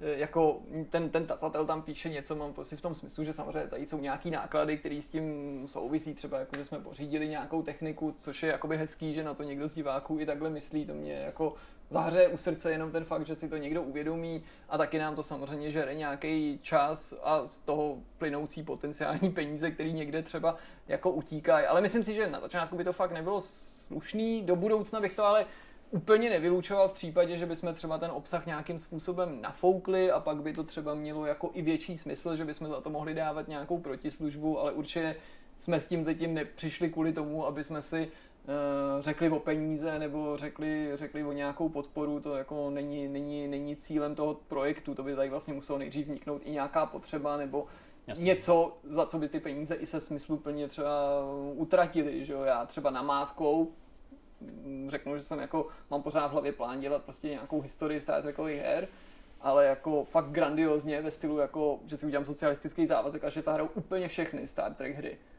Ale, to, ale ne jako nějaký blbý emulátory a tak, ale třeba na těch původních platformách. Hmm. Tak si umím třeba představit, to jsem ale neuvažoval jenom v souvislosti s Vortexem, ale i třeba soukromně, že pochopitelně objednávat prostě eh, přes oceán prostě nějaký bizarní konzole ze 70. nebo 80. let umí být poměrně nákladný a že třeba kdyby o ten formát byl zájem, já jsem to rozjel a po čase jsem třeba jako začal se na tom finančně nějak vyšťavovat, tak věci jako tohle by si třeba možná jako nějaký Patreon zasloužili. Ale v tuhle chvíli to fakt není na pořadu dne, ani tím nechci říct, že třeba vznik toho uh, Seroše Star Trekovo historického je tímhle tím podmíněným, to vůbec ne, protože spoustu, spoustu těch her samozřejmě mám doma v tuhle chvíli, než by vůbec došlo na nějaký nákupy. Ještě než se vrhneme na naše finální povídání, tak ještě jednu otázku od Icona. Eh, Ten se nás ptá, jestli na konci roku plánujeme nějaký speciální díl, kde jsme vyhlásili nejlepší, nejlepší hry, nejlepší filmy, nejlepší seriály, které nás zaujaly eh, za ten rok. Já si myslím, že něco takového se téměř určitě stane i bez eh, Přesně, nějakého já- plánování. tak, to, já tomu organicky jako- jako... doplujeme. Možná to nebude jako logická nějak formální úplně, Ne, nebo to, jenom ale si určitě popovídáme, co hráli. to bychom, to by, Přesně. to by To určitě, to určitě přijde a přetře si myslím, že minimálně budeme cítit tu potřebu vyjádřit se v tom smyslu no. přesně Hmm. zrekapitulovat, jak se říká hezky, jako zbilancovat ten rok 2017. A, Strašný výraz. A je to hrozný. A určitě na to dojde, takže určitě. Já jsem na to ještě postřeh takový krátký dotazy typu, jako jestli budeme ten pořad nějak členit do nějakých logických rubrik, Mm, což mm. mi přijde, že tak nějak jakoby To děláme. asi držíme. ale Nedržíme se třeba Nedržíme toho, že se by jako, že by prostě vždycky bylo novinka, něco- vždycky tak. Mm, Takže jakoby nějaký jako segmenty to má, ale to spíš jako povídání. Uh, co se týče toho audia, tak to už jsme taky odpovídali, že samozřejmě Už, už, jsme, už jsme na stopě. tak už jsme, už jsme na stopě a už uh, míříme k nějakému výsledku, no a uh, zbytek asi dotazů teď v tuhle chvíli. My budeme odpovídat samozřejmě na Discordu přímo, tak, jo, takže tak. tam si budeme povídat víceméně dost, dost, dost jako detailně. Pište, co hrajete. Pište, co hrajete určitě. Zatím tam píšeme eh, jenom my. Ale ne, tam ne, kluci už píšou. tam. A mě nás docela dost, jako celkem to rychle narostlo, musím říct, že Jo, má to kolem, myslím, 100, 100, 100 asi 20 v tuhle chvíli. tak se přidávejte. lidí, To je hezký. Eh, Linky najdete v popisku samozřejmě. Tak, tak. Nicméně kluci, co vy tenhle týden? Kromě her a, zábavy, bylo tam ještě něco, co jste, co jste neřekli? Hele, jako já prostě Práce! Jako hele, teď až skončíme, tak eh, prostě ani nemůžu na to pivo s váma, protože prostě musím dodělat, co musím dodělat a nestíhám. Je to takový jako divný nějaký. Nicméně, eh, byl jsem minulý víkend eh, na Moravě ve sklepku Chlastat. ve vinem. Hele, já jsem se člověče neopil. Fakt. Vůbec. A to jsem toho ochutnal fakt hodně.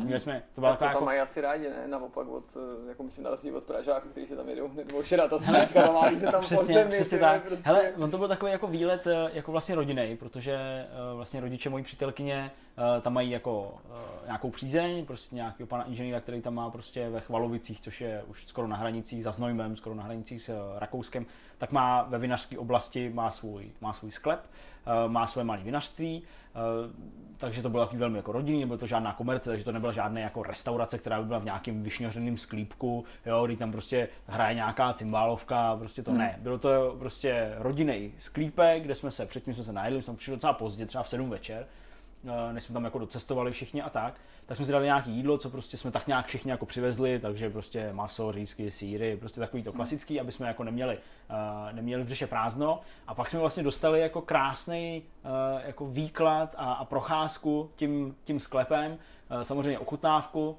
Teď uh, pan inženýr prostě takový ty košilatý vtípky, jo, prostě takový, jo, který jako seděj v tu chvíli, možná byste si třeba řekli, že takový jako už a- jako nemístný trochu, ale v, tý, v tom, v tom okamžiku, atmosféře, v té atmosféře to krásně jako sedlo, takže jsme dostali krásný výklad, teď ještě on jako velmi jako hezky, jo, říkal, hele, často sem přijíždějí uh, ty Pražáci, o kterých se často mluví v těch vtipcích, kteří často vědí o tom vínu víc než já, protože v té Praze se, to vínečko dá koupit taky, hmm. jo, lidi tomu rozumí, berou to jako hobby, koníček, jo, najednou prostě člověk zjistí, že vlastně se baví s nějakýma uh, skoro profi uh, sommeliérama a podobně, takže uh, v podstatě jako vůbec takhle jízlivě vůči jako lidem z Čech nebo z Prahy, nedej bože, uh, z Plzně, tak jako vůbec uh, jako nebyl. A všechno krásně vysvětlil, dokonce jsme pak chutnali i kořálku, jako vínovici, která se pálí vlastně jakoby, uh, jakoby z vína nebo z hroznu, no zajímavý, strašně zajímavý to bylo, vypil jsem to hodně, jo, i, i co se týče té tý, tý kořálky, a to teda byla kořálka, nevím, 58%, 60%, nic a krásně jsem si to Jsi užil zacelenej, no. a dozvěděl jsem se úplně huba. perfektní jako věci o tom, jako zajímavosti, které tady samozřejmě nemá smysl rozebírat, ale,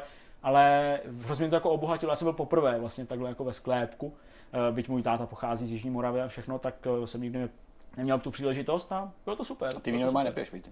Hele, moc ne právě. Hmm. Já jako nejsem jako, jo, že bych jako znal víno nebo prostě to. Ale tady jsme se dozvěděli nějaké jako fakt zajímavé věci, ochutnal jsem zajímavé víno, dokonce i letošní už jsme chutnali, i když to je ještě jako v té fázi té výroby, to je vlastně takový jako lepší burčák, nebo jak to říct, jo. Ale už je to vlastně takový jako hodně mladý víno. Strašně zajímavý to bylo. Takže pokud třeba se vám někdy naskytla příležitost, vy jste ji odmítli, tak eh, jste uh, spoustu věcí prošvihli a určitě, určitě Vykrákejte se jeste. za vlasy. Tak, přesně, vykrákejte se a jděte, jděte do sklepku jí, holoto, Já jsem teda ve sklepku nikdy nebyl, musím říct, že jako nejblíž ke sklepku jsem měl při sledování filmu Jak básníkům chutná život. to je ta To scéna. docela daleko. no. A pak jsem viděl nějaký pornáž ze sklíku, ale to se asi úplně nepočítám. Ale ten byl mimochodem docela zajímavý, samozřejmě. Nejsem schopen poskytnout další indicie, byli tam nějaký lidi v krojích a pak ty kroje neměli, pak už to znáte, podlaha a tak. Um, hele, já jsem svůj uh, rozlučkový okruh uh, pojmenoval do našeho improvizovaného scénáře velice šíleným prostě titulem Neublíži, Neublížili jsme Jiřině Švarcové, mm-hmm. což naznačuje, že prostě přichází vážná debata, ale vlastně Ok. ve skutečnosti vážná není. Jak jsem k tomuhle dospěl, samozřejmě je to nutno brát jako s jistou nadsázkou, ale jistá pravdivost se která v té otázce skrývá. Eh, Já jsem strávil teďka dva víkendy v práci, takže mi jako už docela solidně hrabe, takže to. potřebuju volno. Kvůli volbám a tak, ale Logicky. mě jako zas až tak politika nebere, nebo zajímám se o ní, ale asi tak na úrovni toho, co bych očekával od každého člověka, který teda mu není lhostejný, co se okolo ní děje, ale chci tím říct, že nejsem jako nějaký fanda politiky. Za to jsem fanda retropolitiky a docela jako často si sjíždím uh, politické debaty, diskuzní pořady z 90. let, prostě co týden dál, 7 čili 7 dní, prostě tyhle věci a baví mě to, protože když se na to podíváš po 20 letech, ty, tak často ty politici už nejsou naživu, nebo při nejmenším nejsou samozřejmě v politice třeba dávno aktivní a celkově na ty tehdejší kauzy najednou máš úplně jiný pohled, můžeš to srovnat se současností, co tehdy bylo možné, co ne, jak třeba i ta politika tehdy, ačkoliv se lidem zdála divoká, jak byla mnohem kultivovanější, já o tom stejně nechci mluvit. Ale já jsem se do této retro nálady těch politických debat dostal kvůli jednomu retropolitikovi, který se opakovaně snaží uh, o comeback, a to je Miroslav Sládek. Ježíš, Jo. já už Prostě vím. já A jsem jeho cesta. samozřejmě jeho jako uh, fanda ve smyslu ne toho, že by mi byly blízký jeho nápady nebo, nebo názory, ale protože sledovat ho prostě tehdy a nyní je prostě hrozně bizarní, protože on na jednu stranu najednou působí mnohem jako kultivovanějc a usedlejší, že je to samozřejmě starší pán, Hmm. bílý vlasy, umí se oblíknout a na druhé straně že mi padají furt ty stejné nehoráznosti po přivandrovalcích a Aziatům nejde věřit a podobně. Sorry, to mi asi ta koalice jako nakonec nevyjde. Ale já dokonce nechci mluvit ani o Mirkovi Sládkovi, jakkoliv eh, je mi ho svým způsobem líto, ačkoliv teda zdůraznuju, že s ním opravdu nijak nesympatizuju, protože je to jako bizarní, že náš první praotec, pra, pantáta všech populistů je najednou smetený prostě úplně mnohem jako... Novou vlnou. Novou vlnou prostě a najednou ty jeho názory úplně jako zapadají, že to je takový jako směšný, navíc když ještě uslyšíš, jak on ve všech těch pořadech furt vyjmenovává to, co od roku 90 prosazovali, odvolatelnost politiků, přímá volba, referenda, profesionální armádu, že jako teďka bez nadsázky musím říct, že skutečně je otázka, jak to mysleli a tím neobhajuju žádný jejich program ani z 90. takže je fakt bizarní, že oni opravdu už v roce 91-2 razili ty věci, které se č- časem ujaly, anebo dokonce ještě dneska jako je nepoužíváme, nebo nejsou uzákoněný a přitom si všechny ty strany to vypůjčily. Ale Ale- No, promiň. Můžu teda ještě, než Určitě, se, no, se, dostaneš k těm dalším politikům, tak já jenom k tomu sládku, nevím, jestli se to jakoby postřehli, ale proběhla nějaká reportáž o tom, že prostě sládka našli na cestě, jak jde spolu se svým nějakým kolegou, jak prostě šlape do Prahy. A jde. Ne, tak to jsem nezachytil. To byla úplně dadaistická reportáž. mám sám asi jako Dadaistická reportáž, myslím od české televize. Zastavili sládka na cestě, rudej nos, že jo, zima v kabátu, prostě v noci, ve tmě, že jo, jak prostě jde z Chomutova do Prahy po resedmičce. Proč? A teď on vyprávěl, prostě jak takový ten strejda prostě z pohádky vyprávěl. No, my jsme přijeli do Chomutova, my nemáme peníze na to, abychom měli nějakou kampaň. My jsme přijeli do Chomutova v našem autě, který je polepený samozřejmě jako uh, heslama a sloganama naší strany. A to už souvisí s tím, jak je sebrali? Ne. Já nevím, jestli to si, jestli, jako jestli je sebrali. M- možná jo, Oni mož... když sebrali někde v den těch voleb, že někde agitovali. To že- je ono, to je právě ono. A on říká, a přijeli jsme tam a teď, jak my to děláme? No, my si vyhlídneme vždycky nějaký, nějakou hospodu, tam jdeme a agitujeme. Jo, a takhle prostě jako, že to nazývá. No a teď, teď najednou přijeli policajti, zabavili nám auto, nás zatkli, řekli, že prostě jako je to, jako, že se to nesmí, že tam je poblíž volební prostě místnost, jo, a takhle. A teď nás odvezli za Chomutov do nějaký, prostě teď adresu vyjmenovával, prostě takový ty jako nepotřebný detaily, které hrozně směšně působily. No a dostal se k tomu, no a nakonec nám to auto vzali, no tak my teda šlapeme takhle do Prahy a jdeme teda zpátky, protože nemáme auto, jo, a tak teda jako jdeme do Prahy. A ta reportérka, se- reportérka se ještě něco jako ptá, míří to světlo na něj, že jo, na tý prostě tam projíždějí ty auta po té RC5, taky komický. A teď jako on to domluví, uh, střih a jak jdou po té silnici jako, jako do té Prahy. A nejvtipnější, jak se odkope na konci, že prostě v té reportáži to neustřihli, nebo nějakým způsobem nedopatřením, nebo možná chtěným nedopatřením. Spíš. On udělal 10 kroků a takhle se otočil ty kamery. Stačí? Jo, a tím skončí ta reportáž. Takže jo, jako očividně prostě Jo, jo, jo, úplně nějaká halus, jo, prostě jestli je nabrali, nebo já nevím. halus, ale- jako když tehdy tvrdil, že ho zavřeli kvůli tomu, aby nebyl zvolený prezidentem. No jasně, no. jako proti Havlovi, že volili prezidenta. Mě ho vlastně líto, jako jakoby poslance, trochu, no, ale dobře, tak nicméně, už No, se přesunout eh, k tomu, co si... K tomu, ale chtěl. jako každopádně samozřejmě sládka eh, starého i nového doporučuji sledovat na YouTube, doporučení číslo jedna. Samozřejmě sledujete i eh, Petra Cibulku a jeho siderické informační kivadlo samozřejmě, ale skrz tenhle bizár jsem se dostal k někomu, koho mi vlastně nakonec bylo líto a koho jako až za takový bizár jako nepovažuji, jakkoliv bizárem je. A to je Jiřina Švorcová, Hmm. slavná herečka, která je už mrtvá dneska, zemřela před několika lety a jejíž jméno je prostě navždycky spojený eh, s komunistickou stranou a jejím působením před rokem 89, kdy ona prostě byla jako vysoce postavená komunistka přes kulturu.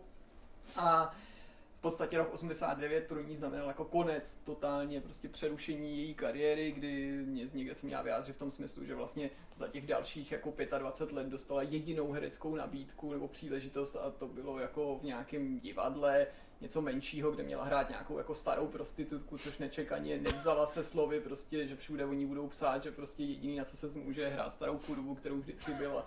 Což je prostě strašný. Ale já chci říct něco jiného.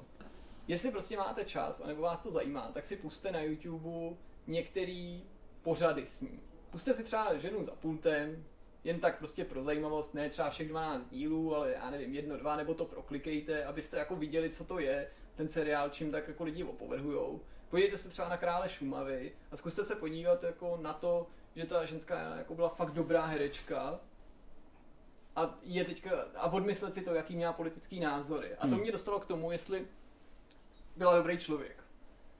A že automaticky samozřejmě dneska to drtivá většina lidí bere tak, že prostě si zadala a že byla samozřejmě jako zlá, určitě potápila svý kolegy a prostě zneužívala toho svého postavení a přitom jako ona to jako v podstatě na tu svoji funkci doplácela už v těch 70. a 80. letech, kdy jako jí to na jednu stranu nějaký dveře otevřelo, ale spousta dalších jako třeba režisérů s ní nechtěli kvůli tomu spolupracovat nebo prostě ji přestali obsazovat. Hmm. Ale co mi přijde zajímavý, podívejte se na její rozhovor s Pavlem Tigridem, neskutečně prostě jako váženým člověkem, právě v sedmičce, který je asi z roku 97, hrozně zajímavý povídání. Já s ním nějak nesympatizuju s tím, co tam říká, ale jako prostě to je jako debata, která, kterou dneska jako v televizi postrádám, nebo kterou by si dneska v televizi nepotkal.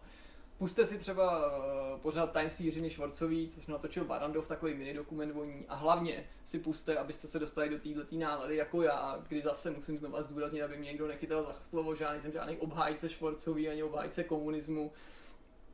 Povídání Kamily Moučkový, což je její kamarádka, pak její naopak nekamarádka, ale prostě prostě v 60. letech byli jako důvěrný přítelkyně, dokonce společně bydleli, jak na ní vzpomínala bezprostředně po tom, co Švorcka, jak ona říká, zemřela hmm. a jak prostě těsně před tou smrtí nějak cítila, že se s ní musí jako vyřídit ty už nebo vyřídit, naopak jako narovnat ten vztah, protože se prostě, já nevím, 30 let neviděli, odpustit si, jaký šla prostě na pohřeb, jak byla zklamaná z toho, že tam žádný jako z těch kolegů bývalých nepřišel. A podívejte se, zkuste zapátrat na internetu a zjistíte, jak je prostě snadný jako někoho takhle jako na ní vrhnout ho nemilost, jak ho prostě ta společnost dokáže odsoudit.